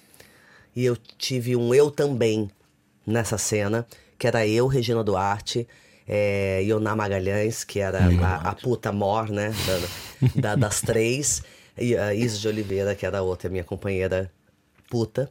E, é, e aí estávamos nós cinco na cena. Sim. Então a Regina Duarte falava, uma, tinha a fala dela, eu falava eu também, e ela continuava com a uhum. fala dela. Amor, quando chegou esse eu também pra mim, eu fiquei uma semana. Eu também, eu também, eu, eu também, também. Eu também, eu também. Eu também. Várias inflexões, todas as maneiras de falar eu também. Cheguei lá plena pra fazer minha cena. Coitada da Regina, com aquela viúva porcina imensa daquele Sim. personagem. Ela já com quinhentos papéis na mão, né, de texto. Tal, ela falou a fala dela e emendou com a, com a fala seguinte, que também era dela, né? Tinha o meu Sim. eu também no meio, ela passou. Falei, opa, um minutinho. Desculpa, eu tenho eu também aqui. Há três meses que eu tô esperando esse eu também. Eu tô ensaiando há uma semana, pelo amor de Deus, deixa eu falar. Ela caiu na gargalhada, claro. Ficamos amigas ali, Sim. né? Imediatamente. E pronto, e toda vez que eu ia falar o eu também, o, os câmeras todos morriam de rir. Isso tem muita graça. É muito engraçado. E, Mas, aí... e tem muita graça ter tido a coragem de o fazer. Claro. Cara de pau outra e vez. Outra vez. Que idade tinha? Mas imagina, eu tinha dezoito. dezoito? É. E disse a Regina Duarte. Imagina, não, não, desculpa. Imagina pra Regina Parou Duarte. Parou o set, né? Sou... Completamente. Uau. E aí parava o set toda vez que eu ia falar o eu também, porque as pessoas riam, eu ria, ela ria, todo mundo ria. Então foi uma coisa engraçada, simpática, uhum. né? Mas uh, eu tinha muita dificuldade de lidar com aquilo, porque enquanto uh, a câmera tava na cara de todo mundo, na nossa, estava na nossa bunda. Uhum. né, na, na, nas meninas da boate. Sim, sim. E, eu, e eu não tinha falha, eu tive que conquistar aquilo, entendeu? De alguma maneira. Uhum. Numa novela em que tinham as maiores estrelas, uhum, da televisão todas juntas, né? Uma novela que tinha noventa e cinco pontos de Ibope. Então eu Ibope comecei... Ibope é audiência, para quem está a ouvir. Imagina, sim, eu comecei... Isso é o quê? Quantas pessoas a ver? Exato, quase que o país inteiro. Uf, que loucura. Uma loucura. Não, o Roque Santeiro foi a novela, foi a novela mais vista. Essa, a... Tinha uma, uma história muito boa que a gente fazia teatro na época, uhum, né? E, e o horário do teatro, na frente do cart... cartaz, na frente do teatro, dizia... A peça começa após a novela. É, horário, após a novela. Porque não há competição possível. Não, não, ninguém saía na, não tinha ninguém na rua. Era uma coisa rua. Incrível. Isso, impressionante. É. Imagina eu, a que sorte eu fazer essa minha primeira novela, essa novela. Uhum. Foi uma novela histórica. Então eu acho, em seguida, pra te contar, eu fazia prostituta. Uhum. Acabou a novela, eu tava sem emprego, eu não tinha contrato com a Globo. Uhum. Aí, dois meses depois, eu fui chamada pra fazer outra prostituta. E minha mãe ficou felicíssima, falou, poxa, te chamaram de novo, então funcionou. Eu disse, mas eu não vou fazer. Que isso, você tá louca? Você vai dizer não ao contrato com a T V Globo? Eu falei, vou. Porque se eu fizer essa segunda você puta, sempre, eu farei a vida inteira a puta. Eu não vou fazer. Hum. E, e ninguém me falou isso. Isso era uma percepção minha, entendeu? Eu era muito jovem ainda. Mas isso é muito raro. É raro. Mas é eu raro. não queria... Eu não queria ficar estigmatizada. E eu me lembro o momento em que, claro, que eu, eu, eu apareci como um símbolo sexual, uhum, como um mulherão, uma mulher, uhum, mais sexy do Brasil, enfim, aquelas coisas. Vários títulos. E, e aí chegou um momento... seiscentas capas de revista. É, imagina. Uhum. E aí chegou um momento na minha, na minha carreira que eu olhei para um lado, olhei para o outro e falei, bom, eu ou vou ser a gostosa, e isso vai durar até os meus trinta e cinco anos, uhum, ou eu viro uma atriz. Eu, eu lembro desse momento, dessa bifurcação, que eu falei, bom, pra onde eu vou? Eu falei, eu quero ser uma atriz. E pensei nitidamente, vou usar a minha beleza, uhum, e o título de sex symbol, uhum, pra chegar lá. Então eu usei a meu favor. E isso não é mau. Não, isso é bom. É. Isso, é, é bom. Isso é uma maneira inteligente de resolver essa coisa, eu essa acho, leitura da essa beleza. Essa coisa assim, ai, não quero ser bonita, ai, não sou não. sexy. Mas coisa chata isso. Você vai negando uma coisa que é a sua essência é. também, né? Tá não, e que faz parte, não é? Que não, não é uma coisa. E que as pessoas, que as pessoas aplaudem, não é? Claro. E, e como é que as pessoas reagiram a essa Cláudia Raia que usa a beleza para ter o papel que quer e que as pessoas não perceberam esse não? meu. Não. Durou não quanto tempo? Esse isso? meu truque. Não. Não, não, não. Eu, eu, fui, eu fui usando isso devagarzinho e fui mostrando os meus trabalhos. Uhum. Eu acho que aí é que tá. Uh, eu acho que foi de maneira inteligente, assim, que eu, que eu fiz a minha carreira na T V, sabe? Que foi de maneira que eu pudesse ir de um papel para o outro com muita diferença. Uhum. E quando as pessoas tentavam me encaixar na mesma caixinha, saltava da caixinha. Eu saltava da caixinha. Então eu ia, mesmo sempre de acordo com a Globo, né? Sempre uma relação muito... Um, é mais do que um casamento. Materna, é. É uma coisa. É, uma, é minha casa. trinta e seis anos. Muitos anos. Já teve três e, assim, casamentos. trinta e seis anos, já tive três casamentos nisso. Já nasceram dois filhos e eu tô lá ainda. É, e, e, e é uma loucura, porque assim, é uma relação paternal mesmo, uhum, sabe? Eu entrei muito novinha. O pessoal da técnica me chama de Claudinha, porque eu entrei com dezesseis anos. Claro, claro que então sim. Então é, é uma coisa muito carinhosa. E como é que se navega essa história de se ser um ícone de um país? Cláudia, porque não, não, estamos a falar, não estamos a falar de um país, em Portugal, as pessoas também acontece pontualmente, mas não é um país do tamanho do Brasil. Uhum. Isso é, é, não é. Não há assimetria, há assimetrias sociais em Portugal, mas não são as mesmas do Brasil. Não, é como é que se navega isso, Cláudia? Então, é, eu não penso muito nisso, na verdade, de ser um ícone, ou ser isso, ou ser aquilo. Claro, é... tem, que tomar o, tem que tomar o café da manhã, como todas as pessoas, é, claro, tem que ir no supermercado, banheiro, claro, claro. fazer tudo. Né? Menstruar, as pessoas são iguais. E posso só dar uma parte aqui? Sim, sim, claro. Porque foi isso que, que, naquela época que a gente começou a trabalhar junto, foi isso que fez eu me apaixonar e me aproximar dela. Porque a gente tem essa imagem, né, da mulher perfeita, né? Sempre, uhum, com o cabelo esvoaçante, com a maquiagem alta, perfeita, uma mulher que não sua. Cláudia Raia sua, Cláudia Raia sua. Sua, claro. É importante só esclarecer quando... isto para quem está a ouvir na Rádio Comercial. É. Sim, sim. Tudo igual a vocês. Sim. E aí, quando você percebe que ela não acredita nisso. Ela acredita no trabalho, ela acredita na, na arte, ela acredita na, na profissão. Uhum. E não nesse status e nesse, nesse pedestal onde as pessoas colocam ela. Então isso é muito bonito de ver. Porque é, quando, eu, quando a gente apareceu juntos, eu fiquei muito nervoso, porque as pessoas todas fotografavam e falavam, ah, novo caso da Cláudia Raia, e eu ficava muito nervoso. E ela dizia pra mim assim, calma, amor, isso aqui na semana que vem, essa revista é o fundo da gaiola do passarinho do vizinho. Então, semana que vem ninguém acredita mais nisso. Então ela me acalmava muito e eu pensei, puxa, olha só, ela, ela não acredita nisso, né? Ela sabe que isso tudo é, é efêmero, isso tudo passa. E então isso é muito bonito. É efêmero, mas durar várias vidas. Sim, mas é? Por exemplo, eu sempre pergunto, ele saiu aqui na capa, não sei o que, eu falei, a foto é boa? É, eu falei, então tá ótimo, ninguém vai ler o resto. É assim, essa é relação mais simples dela do que parece. Não, é um sucesso, é, é muito bonito de ver. Sim. Porque não, eu, não, eu não, realmente não acredito, eu acho que o sucesso, ele além de ser efêmero, ele é traiçoeiro. São duas energias que eu acho que são traiçoeiras, é o dinheiro e o sucesso. Uhum. Né? É, eu acho que você tem que estar a serviço. Não, você não tem que estar a serviço dele. É ele que tem que estar a, ser, a seu serviço. E, e tem que estar ao serviço da arte, não é? Como artista. E para fazer tocar os outros, não é? é uh, uh, conceitualmente é isso que vale para mim. Que é o que hum. fica, é isso, né? Essa capa, talvez em, quando eu for muito velhinha, vão aparecer um, um, um museu com todas as minhas capas ou com todas as... Enfim, tudo bem, isso é história, é ótimo, eu tenho Sim. um orgulho disso. Uhum. Mas por isso que eu também não sou saudosista, sabe? Eu não, eu não fico pensando... Revivendo. Ai, revivendo, ai, quando eu fiz o Roque Santeiro... Não, porque pra mim o que importa é o que vem pra Sim. frente. Que chato isso, ficar a pensar eternamente é. na glória é. que já foi. Não é? Eu acho muito seca. Eu acho, acho muito também. seca. Quem está a ouvir a Rádio Comercial, hoje está cá Cláudia Raia, Jarbas Homem de Mel. Continuamos a conversar já a seguir, venha daí e bom fim de semana. À noite parecemos todos mais bonitos. Era o que faltava. Com Rui Maria Pêgo e Ana Martins. Na Comercial. Bom fim de semana, conversa inspiradora hoje com Cláudia Raia, Jarbas Homem de Mel. Estão cá hoje, há um espetáculo do qual já vamos falar, Concerto para Dois. Já lá vamos, já vi. Uh, esta é uma altura particularmente tensa no Brasil. Uh, é. Eu é uh, sofro bastante, eu tenho muitos amigos brasileiros e vou vendo o que se passa. uh, Gostei muito ontem quando, quando há assim umas, umas tiradas a meio do espetáculo em que chama as bichas e é. diz que aqui podem estar porque lá não podem, etcétera. É um ícone, uh, falámos sobre isto, mas esta é uma altura de terror, não é? No Brasil.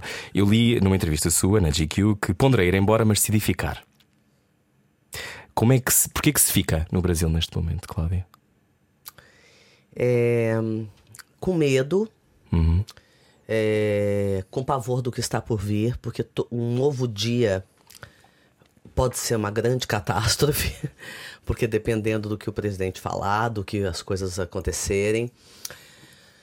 É, e, mas é para um... quem tem o chip da felicidade e quer acreditar que o melhor está para vir, isto é um, é um conflito, não é? É super um conflito, porque uhum. eu acredito no Brasil, eu acredito nos brasileiros. Embora culturalmente tenha muita coisa ainda para a gente caminhar, uhum. porque culturalmente a gente está acostumado a uh, levar vantagem, uhum. passar a perna no outro, fazer... é, é cultural isso. É a sobrevivência, são muitos também, não é? Mas não é a sobrevivência, é a cultura. Então é eu acho que tem que começar da educação, né? É, eu acho que é uma coisa, é uma coisa histórica, porque no Brasil, desde que o Brasil foi descoberto, é, foram dadas capina, capitanias hereditárias. Sim. Né? O Brasil não era dividido em estados nem territórios, eram em, em capitanias hereditárias, que foi Sim. uma herança que o rei de Portugal deu uhum. a, aos seus fidalgos.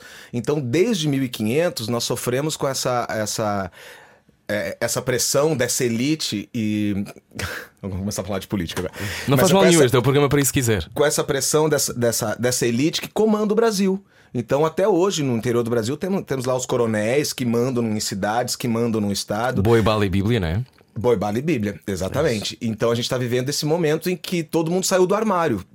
Em que a gente pensava há alguns anos atrás, há uns cinco anos atrás, que estávamos evoluindo enquanto raça, enquanto ser humano, e a gente percebeu que não estamos. E finalmente a ver a, a, a, o potencial do Brasil, que é um país extraordinário. Porque de repente a gente, a gente sai de um governo assistencialista que lutou muito pelo social, mas que também... É, roubou muito, que também deturpou muito o, o, uhum. o, o, a política, né, para os seus cidadãos, e a gente cai agora num outro extremo que a gente vê que tem que a maioria dos brasileiros votaram nesse governo e que apoiam esse governo, então é uma coisa muito... É, é um terror pra gente. Um documentário extraordinário que se chama Democracia em Vertigem, que está nomeado para os Oscars, é, de resto, é, é da isso. Petra, não é? Petra isso, Costa. Isso. E, e é um bom, um bom retrato de como aquilo tudo vai acontecendo. Uhum. Um, mas para um artista neste momento É muito difícil. Como é que se faz? Eu, fico ah, mesmo, eu penso mesmo sobre isso. A cultura praticamente foi esfaqueada, né? É. Ah, na assim verdade, foi, além foi da cultura ser esfaqueada, né? o, o artista virou um inimigo do povo. Né?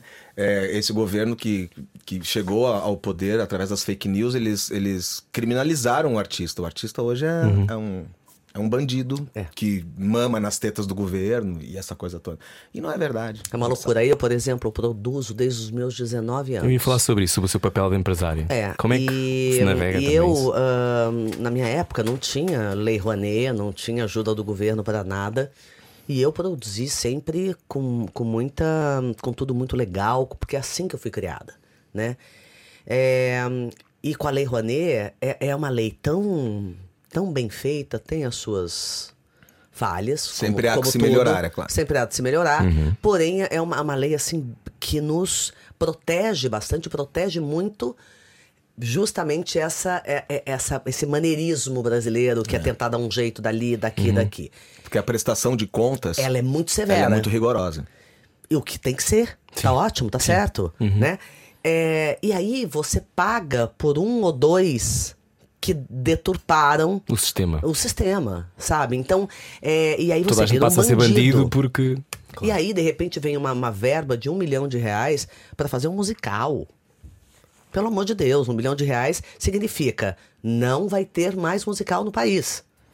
É isso, né? Agora já mudou, foi para dez milhões de novo e a gente está na luta porque tem projetos que são mais caros do que isso. Por exemplo, eu produzi Cantando na Chuva. Uhum. Singin' é, in the Rain. É, Singin' in the Rain, que é um espetáculo imenso, com e, chuva, e, com e tudo. E explicando só para quem está a ouvir, o, o, o filão dos musicais no Brasil está a explodir. É um Super, adoram. Faz muito tempo Não já. é há muito tempo, desde, desde é. a sua altura do início, quando começou, até agora está cada vez mais forte e cada Sim, vez mais forte. De pelo menos vinte anos para cá. Com muito público, não é? Muito público. É o, o único gênero de teatro no Brasil que verdadeiramente faz muito sucesso. Uhum. E aí... Por que que vem um governo e quer acabar com isso? Se isso uh, enaltece o país... É, Gera milhares de emprego. Milhares de emprego. Contribui para o turismo. Para a economia. Para a economia. Claro. Por quê? Entendeu? É uma vingança pessoal. Que tristeza pensar nisso. Porém, uh, eu de novo digo que eu acredito no ser humano. Uhum. Acredito no país...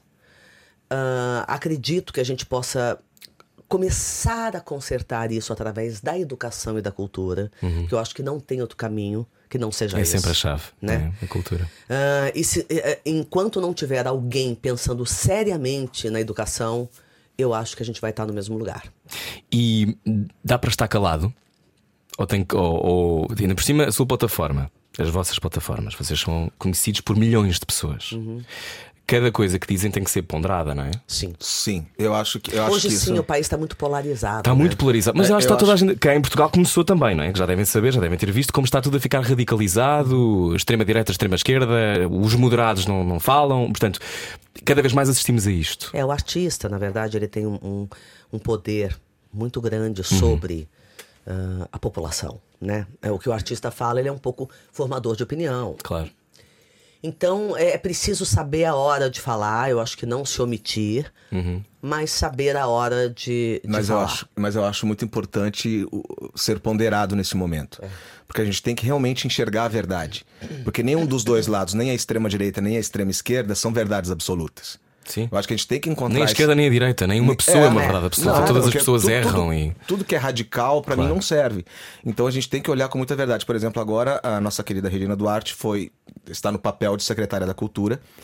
É, eu torço para que dê certo. Eu não conheço o, o poder dela de gestão de uma pasta como essa uhum. para gerir a cultura de um país. Eu torço para que ela realmente consiga. E que consiga, e que estamos precisando. E que consiga fazer esse meio de campo, de aproximar de novo a classe artística do governo, porque é uma, é um, é uma idiotice isso tá do jeito que está. É, e torço para que dê certo. Eu Agora, acho que muita gente, gente esteja a criticar a escolha dela, não é? Muita gente criticou que ela aceitasse fazer parte de um executivo assim. É, mas hoje... é, mas... é aquela coisa de faz parte e tenta mudar. Ou fica só de fora dizendo mal? É porque não adianta nada ficar tirando pedra também. Eu uhum. acho isso também tão ruim quanto o outro lado. Uhum. Acho, que, acho que, que os extremos são ruins. Eu acho que a gente tem que sim olhar para isso e torcer para que dê certo e aconselhá-la e, e dizer, olha, o que a gente precisa nesse momento é disso. Então, por favor, lute pela cultura do país. É. Eu acho que esse é um caminho... É, porque senão fica só uma coisa assim... Ah, sou tá artista, favor... sou de extrema esquerda. Não, é, eu, é muito barato. Eu, eu por isso, exemplo, é muito... não sou de extrema esquerda. Eu nunca não, votei no Lula, esquerda, por exemplo. Sim. O Lula nunca... Ah, o P T nunca me representou. Uhum. Né? Como esse governo também não me representa. Na última, na última eleição, eu não votei. Eu, na hora, eu, eu, meu dedo não ia nem para um lado, nem para o outro. Porque as duas partes não me representavam. Uhum. Eu preferi votar em branco. E eu falei isso publicamente.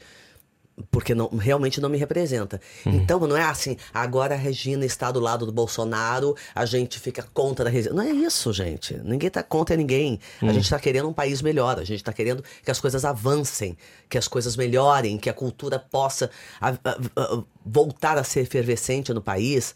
Então se é com o Bolsonaro, se é com o Lula, se é com isso, com aquilo, não interessa. Entendeu? A gente, uhum. tem, a gente tem que estar tá lutando pelo nosso país, não. pelo nosso povo, melhorar a vida das pessoas. E eu acho que a arte tem esse poder também, porque os governos passam, os regimes passam, mas a arte, ela é muito maior que tudo isso. Então a gente não pode tomar um partido desse, dessa maneira. A gente tem que ir pela arte, pela cultura, pela, pela evolução da raça humana. Eu acho que é nisso que eu acredito. Até então... porque a arte já é um ato político. Exatamente. A arte é um ato político, né? O teatro é um ato político. Não precisamos claro. atirar pedras e ficar gritando, porque a gente, o nosso, nosso trabalho é ali no palco, direto com o público. Não, e o nosso trabalho é resistência, por exemplo.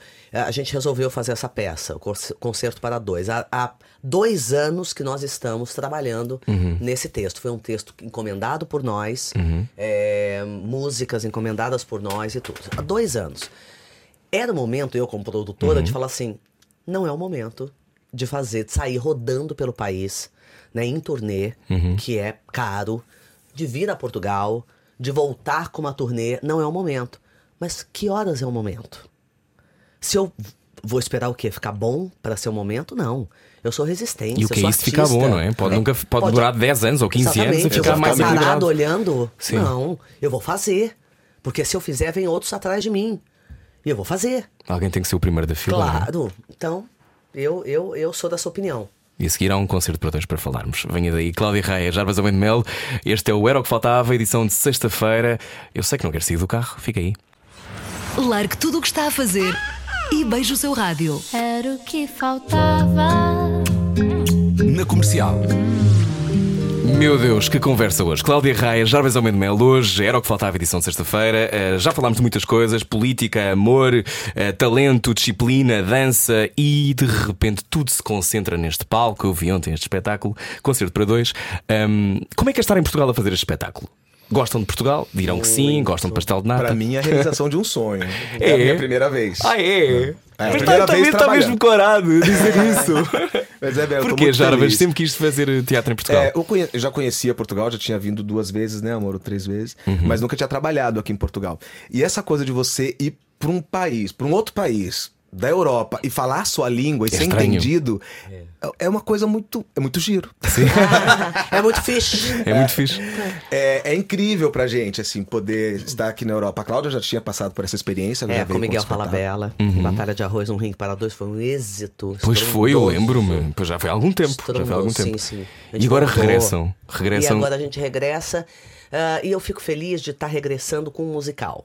Porque os portugueses, na verdade, conhecem o meu trabalho de televisão. Como uhum. você disse, mais ou menos umas duzentas e cinquenta novelas. uh, Em que às vezes eu canto, às vezes eu danço nas novelas. Mas tudo meio Mas pouco. é sempre inesquecível. E isso é uma coisa também muito difícil de conseguir. É verdade. Eu tava falando Ser memorável hoje isso, né? é muito difícil. Porque os portugueses é, é, é muito giro. Porque é, eles elegem...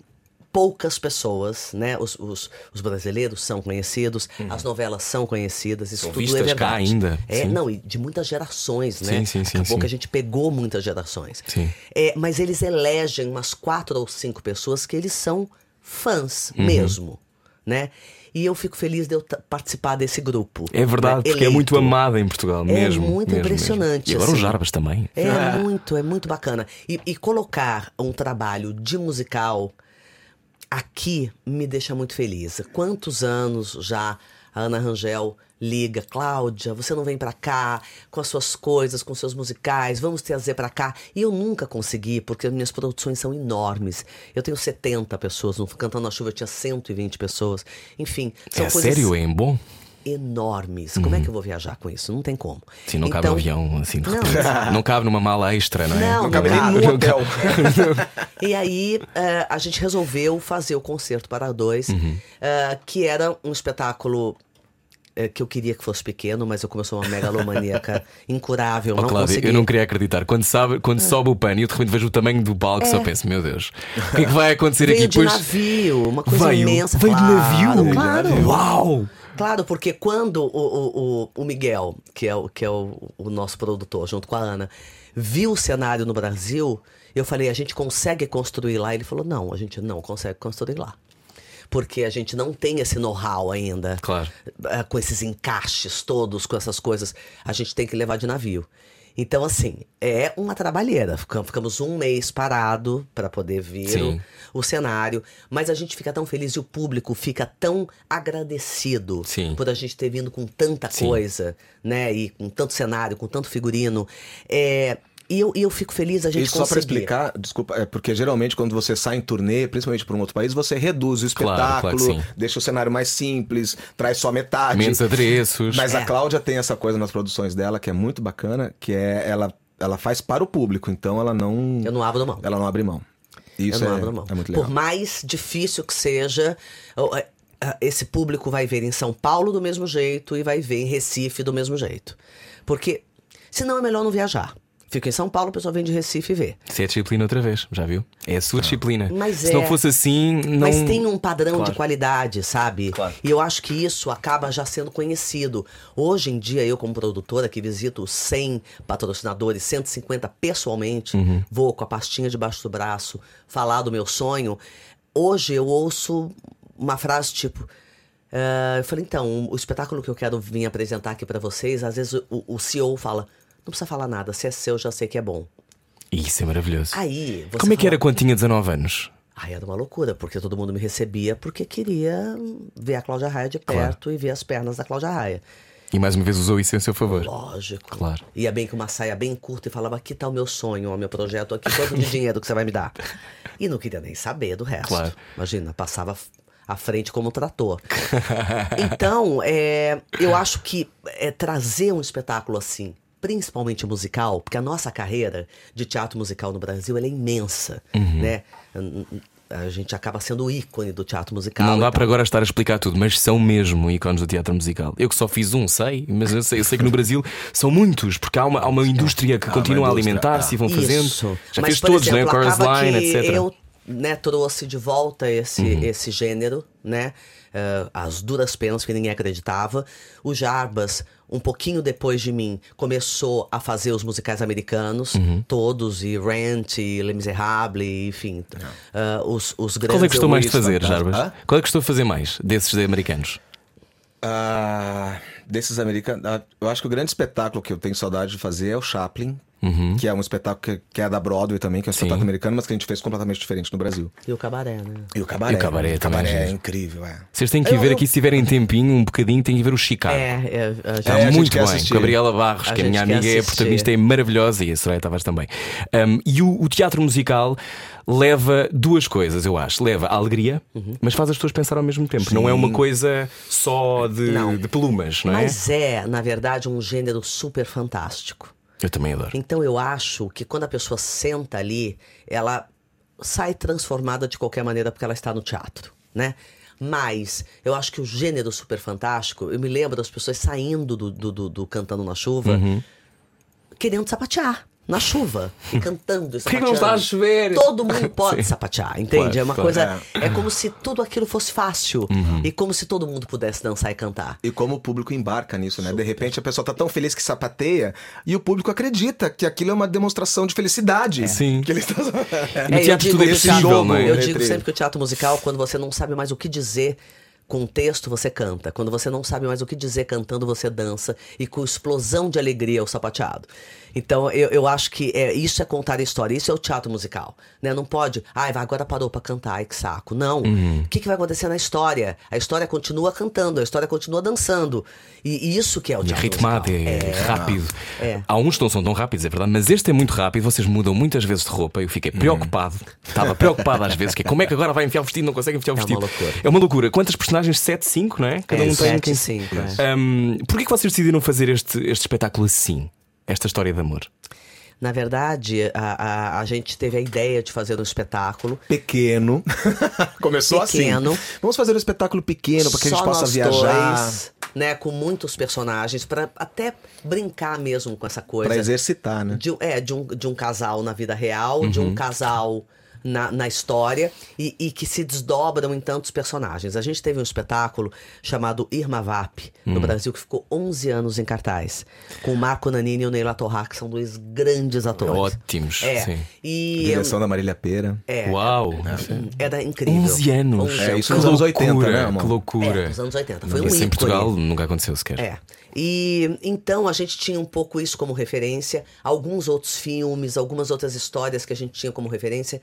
A gente chamou Ana Toledo, que é autora, que já tinha trabalhado comigo, que eu acabei dando o primeiro emprego da vida dela no Beijo da Mulher Aranha. Ah, sim. Que ela, ela, ela fez porque eu a escolhi. Que engraçado, né? E depois de anos ela escreve uma peça pra mim. É muito louco isso. Pessoas e... parecem que estão sempre ligadas, já. É, ah. na total. Uhum. E aí a gente muniu ela de, de, de informações, informações e né? referências, né? E aí ela, ela foi escrevendo. Como ela é musicista também, ela também é responsável pelas letras das músicas e também de algumas melodias junto com o Thiago Giménez e com o Tony Lucchesi, que são uhum. dois grandes compositores. Porque a gente tem um problema ainda no Brasil. A gente está caminhando, né? Uhum. Caminhando.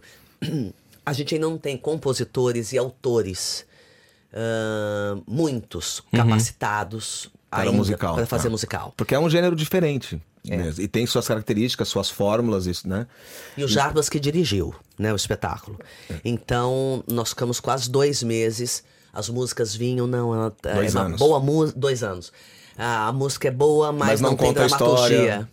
A história como para. É que, como é que não se cede a, a esta música? Não é maravilhosa, mas se calhar serve. Como é que, como é que, como é que se então, eu acho consegue que tem, fazer esse filtro? Tem que estar dentro da dramaturgia. Primeira coisa, a música tem que con- continuar contando a história. Uhum. Né? E aí tem que ser uma melodia que, que tem a ver com a, a, aquele mood, de, com aquele momento, com aquela emoção. Né? O ritmo, não posso cantar um samba num momento de, de extrema emoção. Sim, eu preciso claro. de um ritmo que, que acompanhe aquela dramaturgia. Então isso é, tent- é tentativa e erro. Olha essa música, a canção é linda, mas não serve, porque não conta a história, porque não está no, na temperatura da cena. Sim. E aí vai se trabalhando, e vai fazendo, e vai lendo, e vai cantando, e vai lendo, e vai cantando. Serve, não serve, aqui sim, serve até a metade, mas essa, esse refrão não funciona. Depois, e é bom dirigir exemplo, a Cláudia? Oi? É bom dirigir a Cláudia? Ótimo, é maravilhoso. A gente tinha esse projeto... Está habituado também, não é? Na, noutras coisas, estão habituados, não é? é? Mas a gente tinha esse sonho há muito tempo que a gente, eu, eu achei que eu ia dirigi-la num... Num, num Beckett Num Beckett, ah, numa, é. numa tragédia grega, numa Antígona. Porque ela, como é, já... E fazer uma Antígona, faça. Faria lindo, é, não faria? Faria lindo, faria lindo. Eu falo para ela, porque como ela já, já era uma estrela de Olha musical... Olha que eu ouço coisas eu cheguei... do universo, devia é. fazer a Antígona. É. Devia mesmo. Eu lindo tinha essa papel. fantasia de dirigi-la numa tragédia grega. E aí acabou que eu dirigi-la no musical. Qual é a parte que mais gostam deste musical? O que é aquilo que mais vos dá alegria de fazer? Quando a gente entra em cena. É uma alegria. Quando a gente chega na cena depois da troca de roupa. Na coxia é uma, uma loucura. É... Oh, Cláudia, quando eu vi que mudou de roupa, da altura eu acho que mudou de roupa para aí em oito segundos. É, e era de um vestido é. E eu ficava, como é que é? Não, e o cabelo completamente diferente, a maquilhagem, é. como é que é possível? É, é, é muito, a gente trabalhou muito. E você, é bom contar isso, porque é, é muito divertido. Porque desde que a gente começou a ensaiar, depois que a gente organizou tudo nesses dois anos e uhum. tal, a gente começou a ensaiar. O primeiro dia de ensaio já era com o cenário e o figurino. Ah. Isso é ótimo. Porque isso, é, isso foi uma, isso é maravilhoso. uma exigência, uma exigência. Da, da direção para a produção. Como Não, mas espectá- isso faz toda a diferença, porque toda a diferença. ganha ah, muito mais rapidez, claro. Porque o texto foi pensado, depois que o texto estava pronto e as músicas quase todas concebidas, sentamos com o cenógrafo e o figurino. Agora, uhum. olha, que a gente tem esse tempo. Como é que vai ser esse figurino? Como é que, que cor que vai ser? Quão rápido São vai ser essa troca? As palhetas de cada personagem. É. Porque você vê que, inclusive... Então foi muito bem é, pensado, né? Foi porque muito... os personagens, não é que a gente faz uma vez cada um. A gente faz várias vezes eles cada voltam, um. Né? E eles voltam com roupas diferentes. A da altura há um vestido que tem luzes. É. Aquela que vira. É. É uma saia que vira... Escadas, muitas escadas. É uma loucura. E ele me fez subir, descer a escada, feito louca. Eu dizia, pelo amor de Deus, amor, por que, que você me, me cansa tanto desse espetáculo? As pessoas adoram ver você se mexer, amor. As pessoas adoram ver você subir, descer a escada. Eu falei, gente, ele me fez subir e descer umas trinta vezes. E quantos números de dança? Para aí uns... Que é de sete, dez? É. oito, dez. Não eu... fiz essa conta. Aquele ainda. final, aquele final é longo e ainda são muito dez. Tempo ainda. Ah. É.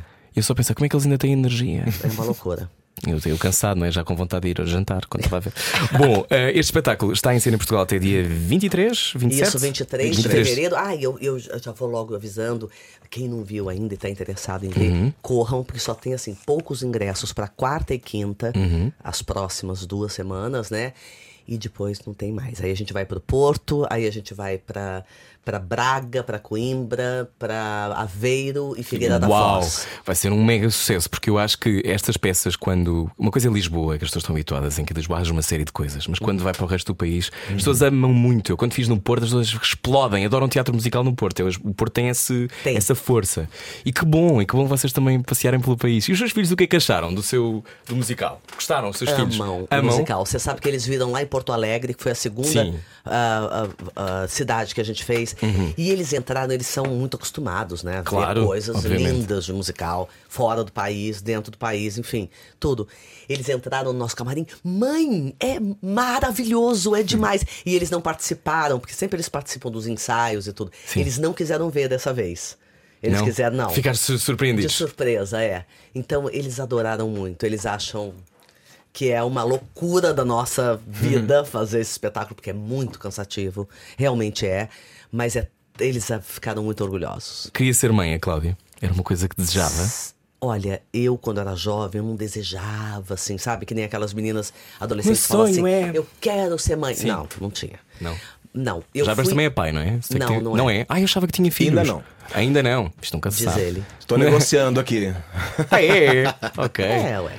Muito quem bem, sabe, né? quem sabe, quem sabe. Isso é ótimo. É, eu diz... acho uma maravilha. Claro. É, eu, eu fui querendo ser mãe, né? E até meu ex-marido fala isso, o Edson. Ele disse assim, eu não acreditava que a Cláudia seria uma mãe tão, tão boa como ela é, porque não parecia, né? Uhum. É, mas eu realmente é o meu grande personagem. É o meu melhor personagem. É? Ah, eu acho. É a sua melhor versão quando é mãe? Eu acho que é. Erro bastante, como todas as mães. Toda a gente erra, né? É... Como diz o meu amigo Miguel Falabella, que eu amo essa frase. Eu não sei se eu concordo completamente, mas é que ela é engraçada. Mãe e pai, vivo ou mortos, acaba com a cabeça da gente. Mas faz parte, depois ah, dão todas as é. ferramentas para a vida, e, né? E, e eu acho que eu erro muito, mas eu acho que eu tenho muitos acertos também. É, é muito... E eu tive sorte de ter dois filhos espetaculares. Então... Mas sabe, quando, quando se vê os vossos, vossos postos, as vossas fotografias, a sensação que dá é que há um amor muito, de muito respeito e de muita união. E é. E aí muito alegre também, uhum. muito leve, sabe? Porque tudo é falado, tudo é dito. A, a, a Sofia faz análise desde os seis anos de idade, né? Eu coloquei análise e terapia, né? É, porque ser minha filha não deve ser tarefa fácil, né? Uhum. Então já vai cuidar da cabeça logo. Eu já falo assim, ela é tão analisada e tão esclarecida, tão tudo, que eles, gente, essa menina tá com metade da vida resolvida. Eu brinco é. que eu, eu faço terapia também. Todo mundo eu também, fazer, eu também. Toda a gente que está a ouvir devia fazer. É, devia. Olá, ela... milhões de ouvintes que ouvem a Rádio Comercial, façam terapia. Façam terapia. Ela, façam com onze anos, ela com onze anos um dia chegou à mesa e falou assim para todo mundo que estava ali: olha, eu, eu tenho uma questão, tenho um problema que está me incomodando e eu preciso falar com vocês. Isso aos onze anos de idade. Eu olhei aquilo e pensei: meu Deus, eu consegui formular essa frase com quarenta. Depois de muita terapia que eu tive pois. coragem de chegar para a pessoa e dizer: olha, eu tenho uma questão, tem uma coisa que está me incomodando, eu preciso trocar com você. Ela é, então. E ele também, é, todo mundo fala tudo. E, sabe? e é há pouco bom. falava do, do amor na maturidade. As histórias de amor têm hora marcada, Cláudia? Eu, ah, eu acho, acho que tem, que tem. Ah, Eu é, acho que Jarbas, tem, mas acho eu acho que, que a gente tem que deixar também acontecer. ah. Por exemplo, a nossa história, ela era super improvável, né? Se você olhasse de fora, assim é. Se ele não tivesse deixado acontecer e eu não tivesse insistido, porque ele não insistiria. Mas eu insistiria. Eu insisti. Ah, mas eu insistiria. Mais insisti. uma vez cara de pau? Uma caríssima de pau e capricorniana, muito claro. insistente. Sim. E eu insisti. Se isso não tivesse acontecido, talvez não estivéssemos juntos. O que seria uma pena. Hum. Né? Então eu acho que existe hora, sim. É, mas você tem que estar aberto também. É. Senão... Portanto, se está agora no carro a pensar, não vou mandar mensagem. Manda, manda mensagem. Claro que manda. Você não sabe nem se você vai estar vivo daqui a cinco minutos. Pensa. E não. Você ainda está fazendo jogo. Jogo de quê? Pelo amor de Deus. Liga. Mas eu, eu acho que nesta altura que as pessoas que... fazem muito, não é? Em dois mil e vinte eu acho que as pessoas estão muito no jogo. Mais do que mas antes. Mas eu acho que... Eu acho que sempre foi assim. Sempre. Eu acho que eu, eu, mas eu amor, acho que assim. Hoje em dia a coisa está mais potencializada, até por causa da rede social. Claro, claro. Que na rede social todo mundo é feliz, alegre e lindo o tempo inteiro. Então acho que tem esse jogo, sim. É, por exemplo, ah. perdeu-se, né? Por exemplo, se eu sou sua amiga uhum. e eu mando uma mensagem para você uhum. de aniversário. Sim. Linda de morrer, te emociono, parará. Hoje em dia talvez seja mais importante eu colocar na rede social... Para as outras pessoas lerem. Para as outras pessoas lerem, quanto para você. Isso é uma coisa que me choca terrivelmente, assim. Vocês fazem umas piadas sobre isso na peça. Claro. Sim, claro. claro. Sobre a atriz que tem que se manter relevante porque tem que ter um Instagram forte. Claro. Então tem que mandar três fotos por dia. Claro. E do pé, então... o desafio do joelho. Exa... É, exatamente. Que é muito bom isso. Sim. Porque qualquer coisa serve, na verdade. Uhum. Né? É, perdeu-se um pouco a profundidade, perdeu-se um pouco... É, o olhar no uma, outro, né? Um olhar do outro e, e falar pra você. Uhum. Porque... É, é, vai tocar a você, não me interessa as outras pessoas, eu quero falar para você. Sim. Então, né, você fica quase que com uma obrigatoriedade de postar aquilo, ou de mostrar aquilo. Não, eu só vou fazer. E eu sou de uma geração que não tinha nem celular. Claro. Então, claro. eu não vou fazer mesmo se eu não tiver com vontade. Eu não vou ser escrava das redes sociais, eu, eu me nego. Eu tenho as redes sociais, tenho muitos seguidores. seis vírgula sete milhões tem é. Cláudia Raia no Instagram. É, que pra minha idade. É um absurdo, porque eu não sou a geração do Instagram, uhum. né? Então, pra minha idade, eu nem anda com vontade seguidores. De ser a Anitta, não é? Não andar a fazer foto e filmar, não, não tá nessa, não é? Eu não gosto disso. Isso tem a ver com o amor que as pessoas têm por si e poder é. segui-la, não é? É, mas é porque também eu sou muito verdadeira no meu Instagram. Uhum. Entendeu? Sim. Então, por exemplo, tem o Davi que me ajuda aqui, entendeu? Que eu falo assim, amor, faz a fotinha aqui que eu preciso entregar. Mas assim, eu, eu falando, eu só vou falar o que eu tenho vontade de falar. De maneira muito orgânica, né? Claro. Muito orgânica, senão não rola. E lá no Brasil há essa obrigatoriedade de, de ah, ter mas isso. Eu finjo que não, mas que não é comigo. Mas a Cláudia pode fingir que não tem nada a fazer. Porque eu não quero saber disso. E eu falo para as pessoas que cuidam das minhas redes sociais e tudo, digo, gente... Eu não faço o que vocês querem que eu faça. Eu vou fazer o que eu tiver vontade de fazer e pronto. E vai subindo o seguidor, tá bom, também, tá ótimo. Eu li, eu li que a Cláudia é budista, é certo isto Sou. que eu estou a dizer? Acho ótimo. Os Jarbas também. Vocês uniram-se numa, numa cerimónia budista? Foi li, li isto é errado, não é o que eu estou a dizer. Não, não. não. Ah, o meu casamento budista foi com o Edson. Ah, desculpem. É, não, Errou o marido. Errou desculpa, marido. desculpa. Não, São mas... três. O Jarbas, ele, ele, ele tem uma, uma, uma religião que é parecida é, bebe muito no budismo. Ah, é? Que é a messiânica. Messiânica. É. Ah. Um, Só que a gente casou é, com um juiz de paz em casa e tal. Mas a gente casou há um ano, mas a gente tá juntos há dez anos. dez. É. E, e a gente refez os votos, acho que é isso que você leu. Se calhar. Com um cacique. De uma, é, tribo, um, uma tribo ah, okay. pataxó. Ok, ok. É, Se calhar é? foi isso. É. Mas a minha pergunta não, não tinha tanto a ver com o casamento ou com a união, tinha a ver com a fé. Ah, com a espiritualidade. Sim. Um, a fé sempre foi uma coisa que acompanhou, que acompanhou as vossas vidas? Ou foi uma coisa a que desponta? Foi. A minha foi também. também. Nossa, eu, eu sou uma pessoa de fé. Uhum. Super. E eu sou de fé, eu sou ecumênica. Uhum. Eu acredito em todas, todas as energias. As né? Eu sou budista porque é o que. É, o budismo, mais do que uma religião, é uma filosofia de vida. Uhum. Então, mas eu ando por todas as searas. Isso eu é tão bonito. Sou espiritualista. Isso é tão bonito porque é tão raro, ainda por cima agora, e então no Brasil, tanto de haver este radicalismo ah, e, de, super. e do poder e estar muito associado. Do jeito que eu pensava também. Uh, Quando eu cheguei no, no, no lugar onde Jesus nasceu, em Belém, né? Uhum. E eu vi que antes de chegar à pedra, tem uma igreja ecumênica. Tem uhum. os altares com todas as religiões, que era o jeito que ele pensava. Sim. Porque cada energia, ela... Ela traz uma coisa diferente e dá no mesmo lugar. E vai no mesmo lugar. Vai, está tudo canalizado é. para o mesmo sítio. Ah. Claro. Jarbas também, a fé também esteve, esteve sempre na sua também, vida? Também, sempre, desde muito criança. Eu sempre fui, como criança, muito católico, fui sacristão durante muitos anos. Foi. Quase padre. Quase padre. E depois encontrei uma filosofia que estava mais dentro do meu pensamento também, enquanto artista, enquanto ser humano, que é a filosofia messiânica, que é muito bonita. E, e fui para este lado, mas também sou uma pessoa muito aberta a toda a espiritualidade. E é possível amar alguém que não tenha a mesma fé que nós? É possível, mas eu acho que fica um pouco mais difícil e sem graça, talvez. Porque eu acho que a fé, ela move, além de mover montanhas, nos move muito também no jeito que a gente vive. No dia a dia. Né? No dia a dia, no uhum. humor que a gente tem, no que a gente acredita, no, é, no fazer planos. Eu acho que a fé nos, nos une muito nisso também. Uh, para finalizar, eu queria fazer aqui uma pergunta que tem a ver com uma frase ótima da Cláudia, que é: ah, esta coisa, ó, oh, que bonito. É amor verdadeiro que eu estou aqui a ver.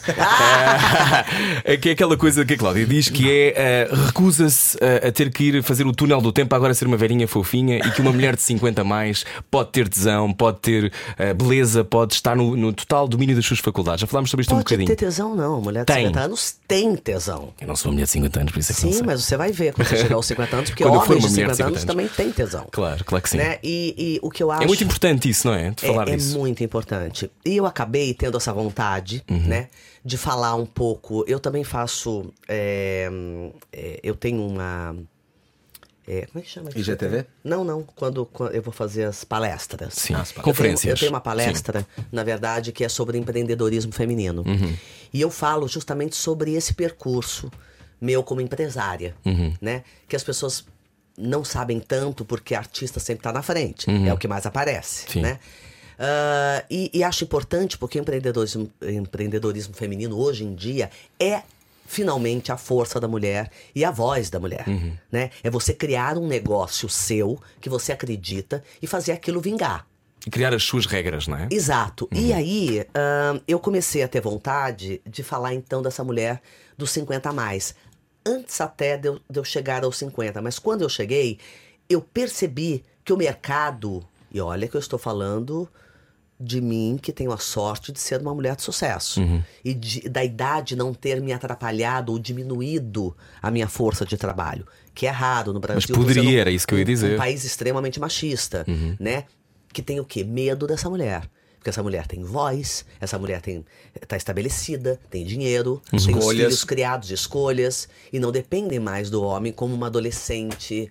idiota, uhum. não sim, chama das claro. Mas é porque a gente é um a pouco independência, idiota. Né? É, exatamente. Uhum. E de repente essa mulher, ela não é vista, ela não é olhada, ela não é olhada mais como mulher, porque quando vão embora os óvulos, vão embora também a sua existência.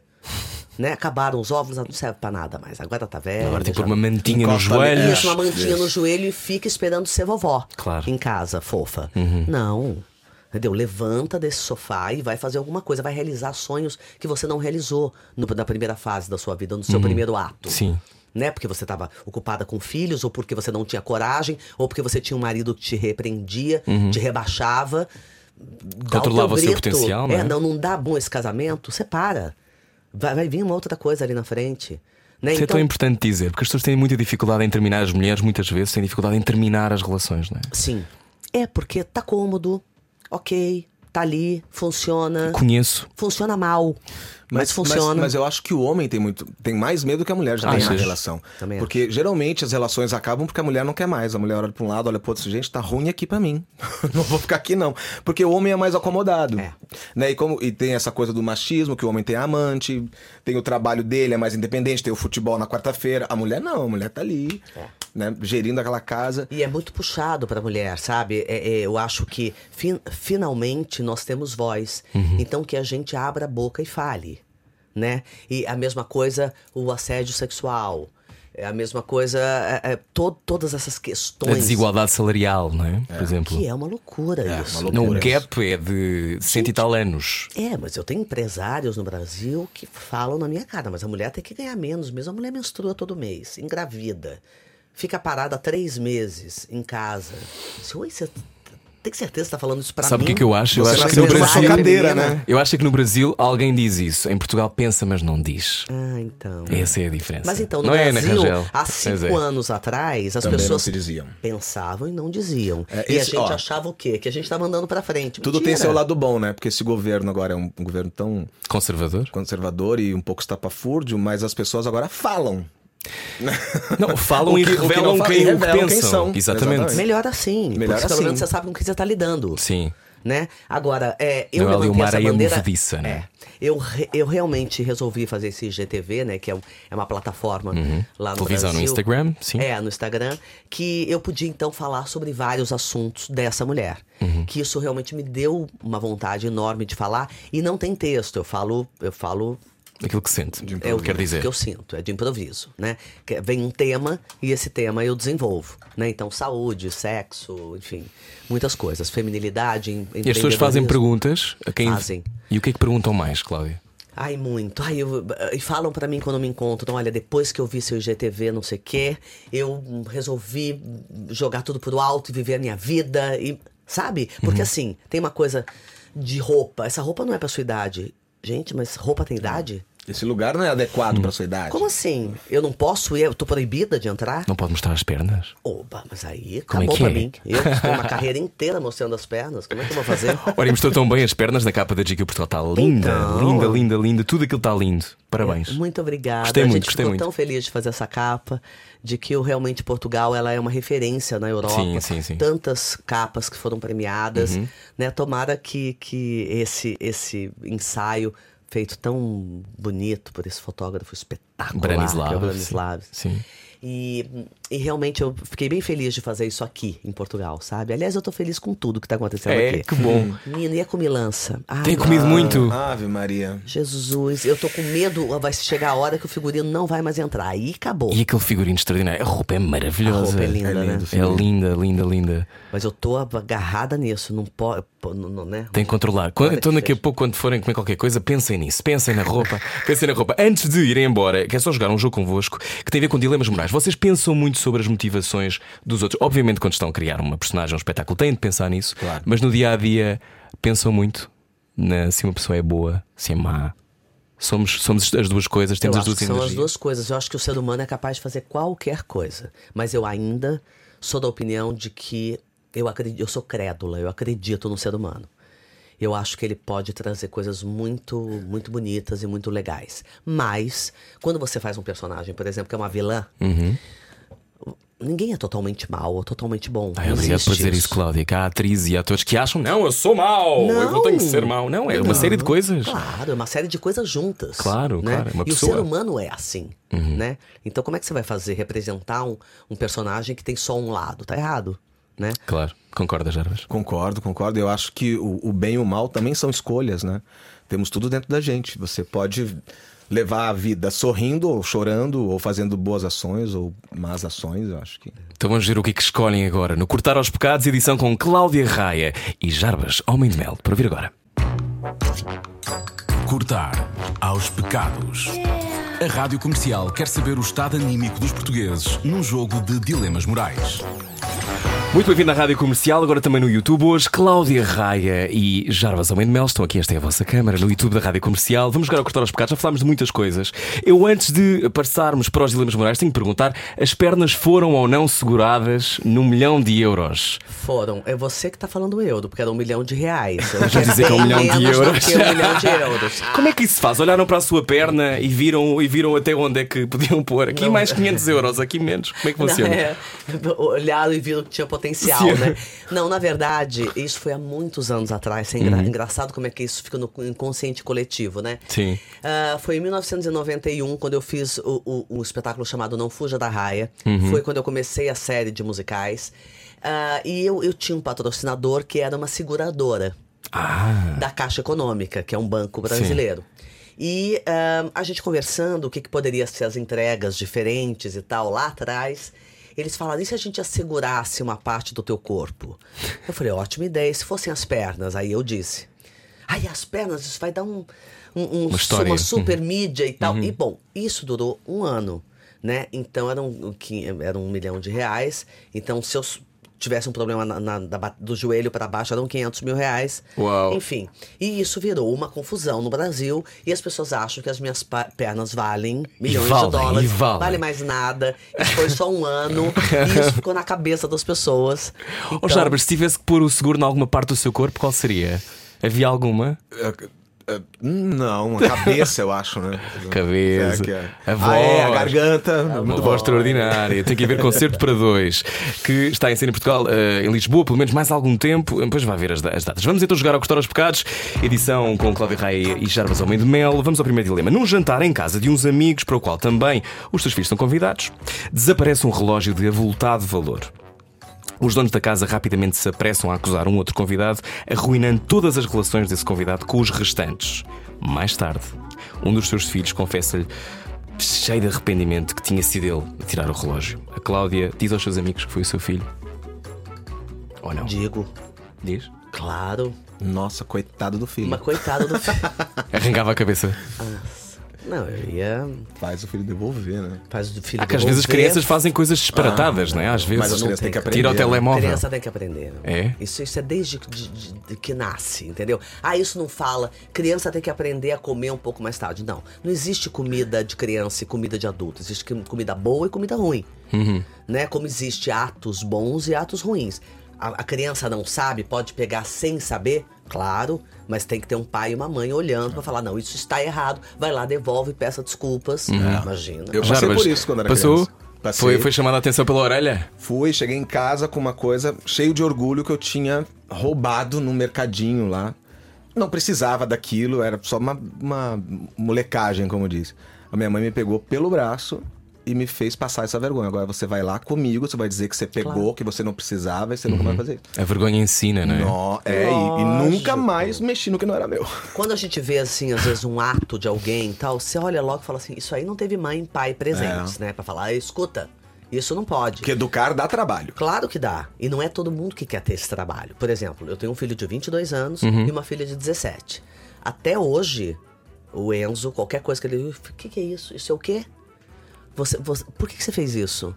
É, é, é atenção a, ao que está a acontecer. Lógico. E com uma carreira tão, que dá tanto trabalho, se é, tem atenção. Não, mas mas, mas sim, é as mães e os pais que querem ter atenção têm. Eu falo por experiência própria, é. vão procurar e sabem. Bom, entretanto, segundo o dilema moral, Cláudia e Jarbas fazem parte do júri de um casting. Deve ter acontecido milhares de vezes na vossa vida. No fim, a escolha resume-se a duas raparigas. Uma destas, uma destas meninas é a, a vossa amiga. Mas a outra é bem mais talentosa. Escolhem a vossa amiga ou escolhem a mais jamais, talentosa? Jamais. Olha, Jarbas. É, eu, como já fiz muito casting, trabalho com direção, eu gosto muito de trabalhar com amigos competentes. Hum. Primeira coisa. Nunca, nunca escolhi ninguém destalentado. Mas se eu tenho uma. Que o talento é semelhante, uhum. eu vou querer trabalhar com quem eu ah, já conheço. Isto é muito verdade, com, isto acontece muito, não é? Que eu sei que eu quem conheço. é, eu conheço, ah, sei quem é, sei é. se calhar naquele claro. casting. E não, acontece e muito, não, não mostra o potencial todo. Podre do meu elenco. No seu elenco, que vai, exatamente. Isso é. Porque às vezes a pessoa também é muito talentosa, muito talentosa, mas você não conhece o caráter da pessoa, é. como é que é o relacionamento dessa pessoa. E com veneno, não é? Exatamente. Sim. Então é. Mas, por exemplo, eu, como produtora, né, eu, eu, eu também concordo com ele. Mas eu também gosto de conhecer gente nova, ah, ah. Uhum. sabe? Então não é... Eu não estou tá sempre com os mesmos. Não, não estou sempre não. com os mesmos. Eu acho que você tem que dar oportunidade, ver o trabalho, conhecer a pessoa. Óbvio que quando eu, eu vejo essa pessoa nova, eu, a gente vai fazer uma pesquisa. É. Essa pessoa trabalhou aonde, com quem... Veio da onde, onde uhum. estudou, com quem, é, estudou. Com quem estudou. Um detetive privado, não é? Para saber o que gosta, o que come. Claro, que não... porque pode ser uma maçã podre no claro. teu elenco. E, aí acabou. E não há nada pior do que uma maçã podre no elenco, não? Ah, eu acho. É horrível. Eu acho que isso pode minar, um pode minar um projeto. Já vos aconteceu? Ah, sim. Já. Agora, graças Somos a Deus. Somos muito protegidos. Não, e a gente tem muito talento em. Uh, para escolher. Para escolher. Ah. Pra ter, a gente tem, tem faro, né? Percebe? Tem. Então, yeah, yeah, os nossos yeah. elencos viram hum. famílias. Hum. E quando tem uma Sabe? pessoa que não se encaixa, essa pessoa acaba saindo por ela mesma. É. Acontece uma coisa melhor pra ela, ela abandona, já, já mostra o caráter, olha, abandona a metade do caminho. é, mas geralmente essas pessoas vão embora por si mesmas e a gente nem precisa fazer muito esforço. A energia não tá na mesma é vibração, né? É, não tá na mesma seara. Não tá na mesma, tá mesma seara, é ótimo. É. Bom, último dilema. Este, este dilema mais difícil. Uhum. Já falámos disto um bocadinho, mas vou fazer a pergunta na mesma. Há uma nova baixa no Ministério da Cultura no Brasil e vocês são convidados para fazer parte do executivo de Jair Bolsonaro. Jamais iria para qualquer cargo público. Por quê? Não é por causa do Jair Bolsonaro, não é por causa do P T, não é por... porque eu acho que eu não nasci para isso. Hum. Eu, eu, eu sou uma criadora. Eu sou uma, uma, uma realizadora. Então, iria sim, você me chama para fazer um projeto para um novo teatro, uhum. onde eu fomento a cultura, onde eu crio formas diferentes. Isso sim, eu nasci para fazer isso, para criar, para fazer, para juntar gente. Fazer pra... parte da política, não. Não. não. Não, Jarbas também não? De, de maneira alguma. Eu acho, inclusive, que está tudo errado, porque a política hoje é uma profissão, né? Profissão uhum. político. E eu acho que você fazer política deveria ser um, um dom muito uh, estudado e um dom muito escolhido, porque quase é quase um sacerdócio, né? É um serviço, serviço para o outro. Sim. Né? Sim. É, é quase ser artista. O artista a gente faz, a gente é vaidoso, a gente é humano, mas a gente, você faz uma entrega para o seu público. Claro. Isso é, é, é o jogo, né? É pura Isso, generosidade. Pura generosidade. Né? E, eu e acho dá para político... estar, às vezes, num, num sistema ou numa máquina que tem maldade ou tem interesses que não são os melhores. Dá para estar lá dentro e com a nossa força dar a volta? Acho ou uma pessoa não. não faz a diferença? Acho que não, porque eu já vi algumas vezes isso acontecer. Já me arrependi um pouco de ter sido... Um, é, é... vocal? Não, de, de ter apoiado o Fernando Collor, por exemplo, que depois... esfaqueou a cultura também mais lá na frente. Eu achei que era uma coisa e era outra. E eu cheguei à conclusão de que política e arte não se misturam. É, a nossa política é no palco. É, hum. O nosso ato político é no palco. Então, eu, eu não... Isso não, não me... Uh, eu, eu não tenho interesse por isso, né? A não ser que eu pudesse fazer alguma coisa... para a população, por exemplo, Cláudia, abra pelo uma escola. É, pelo social. Abra uhum. uma escola de teatro musical para pessoas que não têm dinheiro, que não uhum. têm acesso, que não têm. Tá, eu crio um projeto e fa... aí sim. Mas não um cargo político. Fazer parte do ministério, estar não. num gabinete. Porque não. eu acho que tem toda uma estrutura que você não conseguirá. E que está viciada. É. Que está viciada e o povo, a população. Que, que somos os patrões dessas pessoas que estão lá, porque somos nós que elegemos, somos nós que pagamos o salário deles, somos nós que somos é, taxados em impostos para pagar o salário e para pagar os projetos, tudo isso. A uhum. gente não sabe e não tem noção do poder que a gente tem para colocar ou tirar essas pessoas de lá. Então, essa máquina podre que se institucionalizou, assim, é, eu jamais faria parte disso também. Obrigado pela vossa generosidade. Este foi o Cortar aos Pecados com Cláudia Raia e Jarbas Homem de Mel. Cortar aos Pecados. A Rádio Comercial quer saber o estado anímico dos portugueses num jogo de dilemas morais. A sua sorte ouvir esta conversa com Cláudia Raia e Jarbas Homem de Mel na Rádio Comercial. Muito obrigado por terem vindo. Obrigada, a gente adorou a entrevista. Eu adorei muito Você isto. Obrigado. É muito inteligente. Obrigado. É muito. É uma delícia, não é, por, não é à toa que você tem um programa de uma hora e meia todos os dias. Vocês não têm ideia da dificuldade que é com o conteúdo, com a inteligência e com a perspicácia, né, que você faz isso. Parabéns. Obrigado pela vossa generosidade. Parabéns pelo vosso trabalho. Obrigada. Quem sabe um dia também não nos cruzamos no palco, depois vocês vão ver outras coisas que eu consigo fazer. É, pois é, quem, quem sabe, sabe um dia. Vocês estão relembrando as datas. Até quando em, em Lisboa, já? Até vinte e três de fevereiro, uhum. de quartas a domingos. Quartas a domingos. Lembrando que tem Sim. pouquíssimos ingressos só para as quartas e quintas. Então, quem não viu, corre lá, são só mais duas semanas. E depois... Uh... Porto. Porto, Braga, Coimbra. Coimbra, Aveiro e Figueira da Foz. Isso. Já está. Olhe a sua sorte. Só não Fica, Ficaremos em Portugal ficar... até final de março. É aproveite, isso. aproveite. Na Rádio Comercial, Concerto para Dois, Cláudia Raia, Jarbas Homem de Mel. Nós continuamos já a seguir. Boa viagem, boa sexta-feira e bom fim de semana. O que se ouve é melhor do que se vê.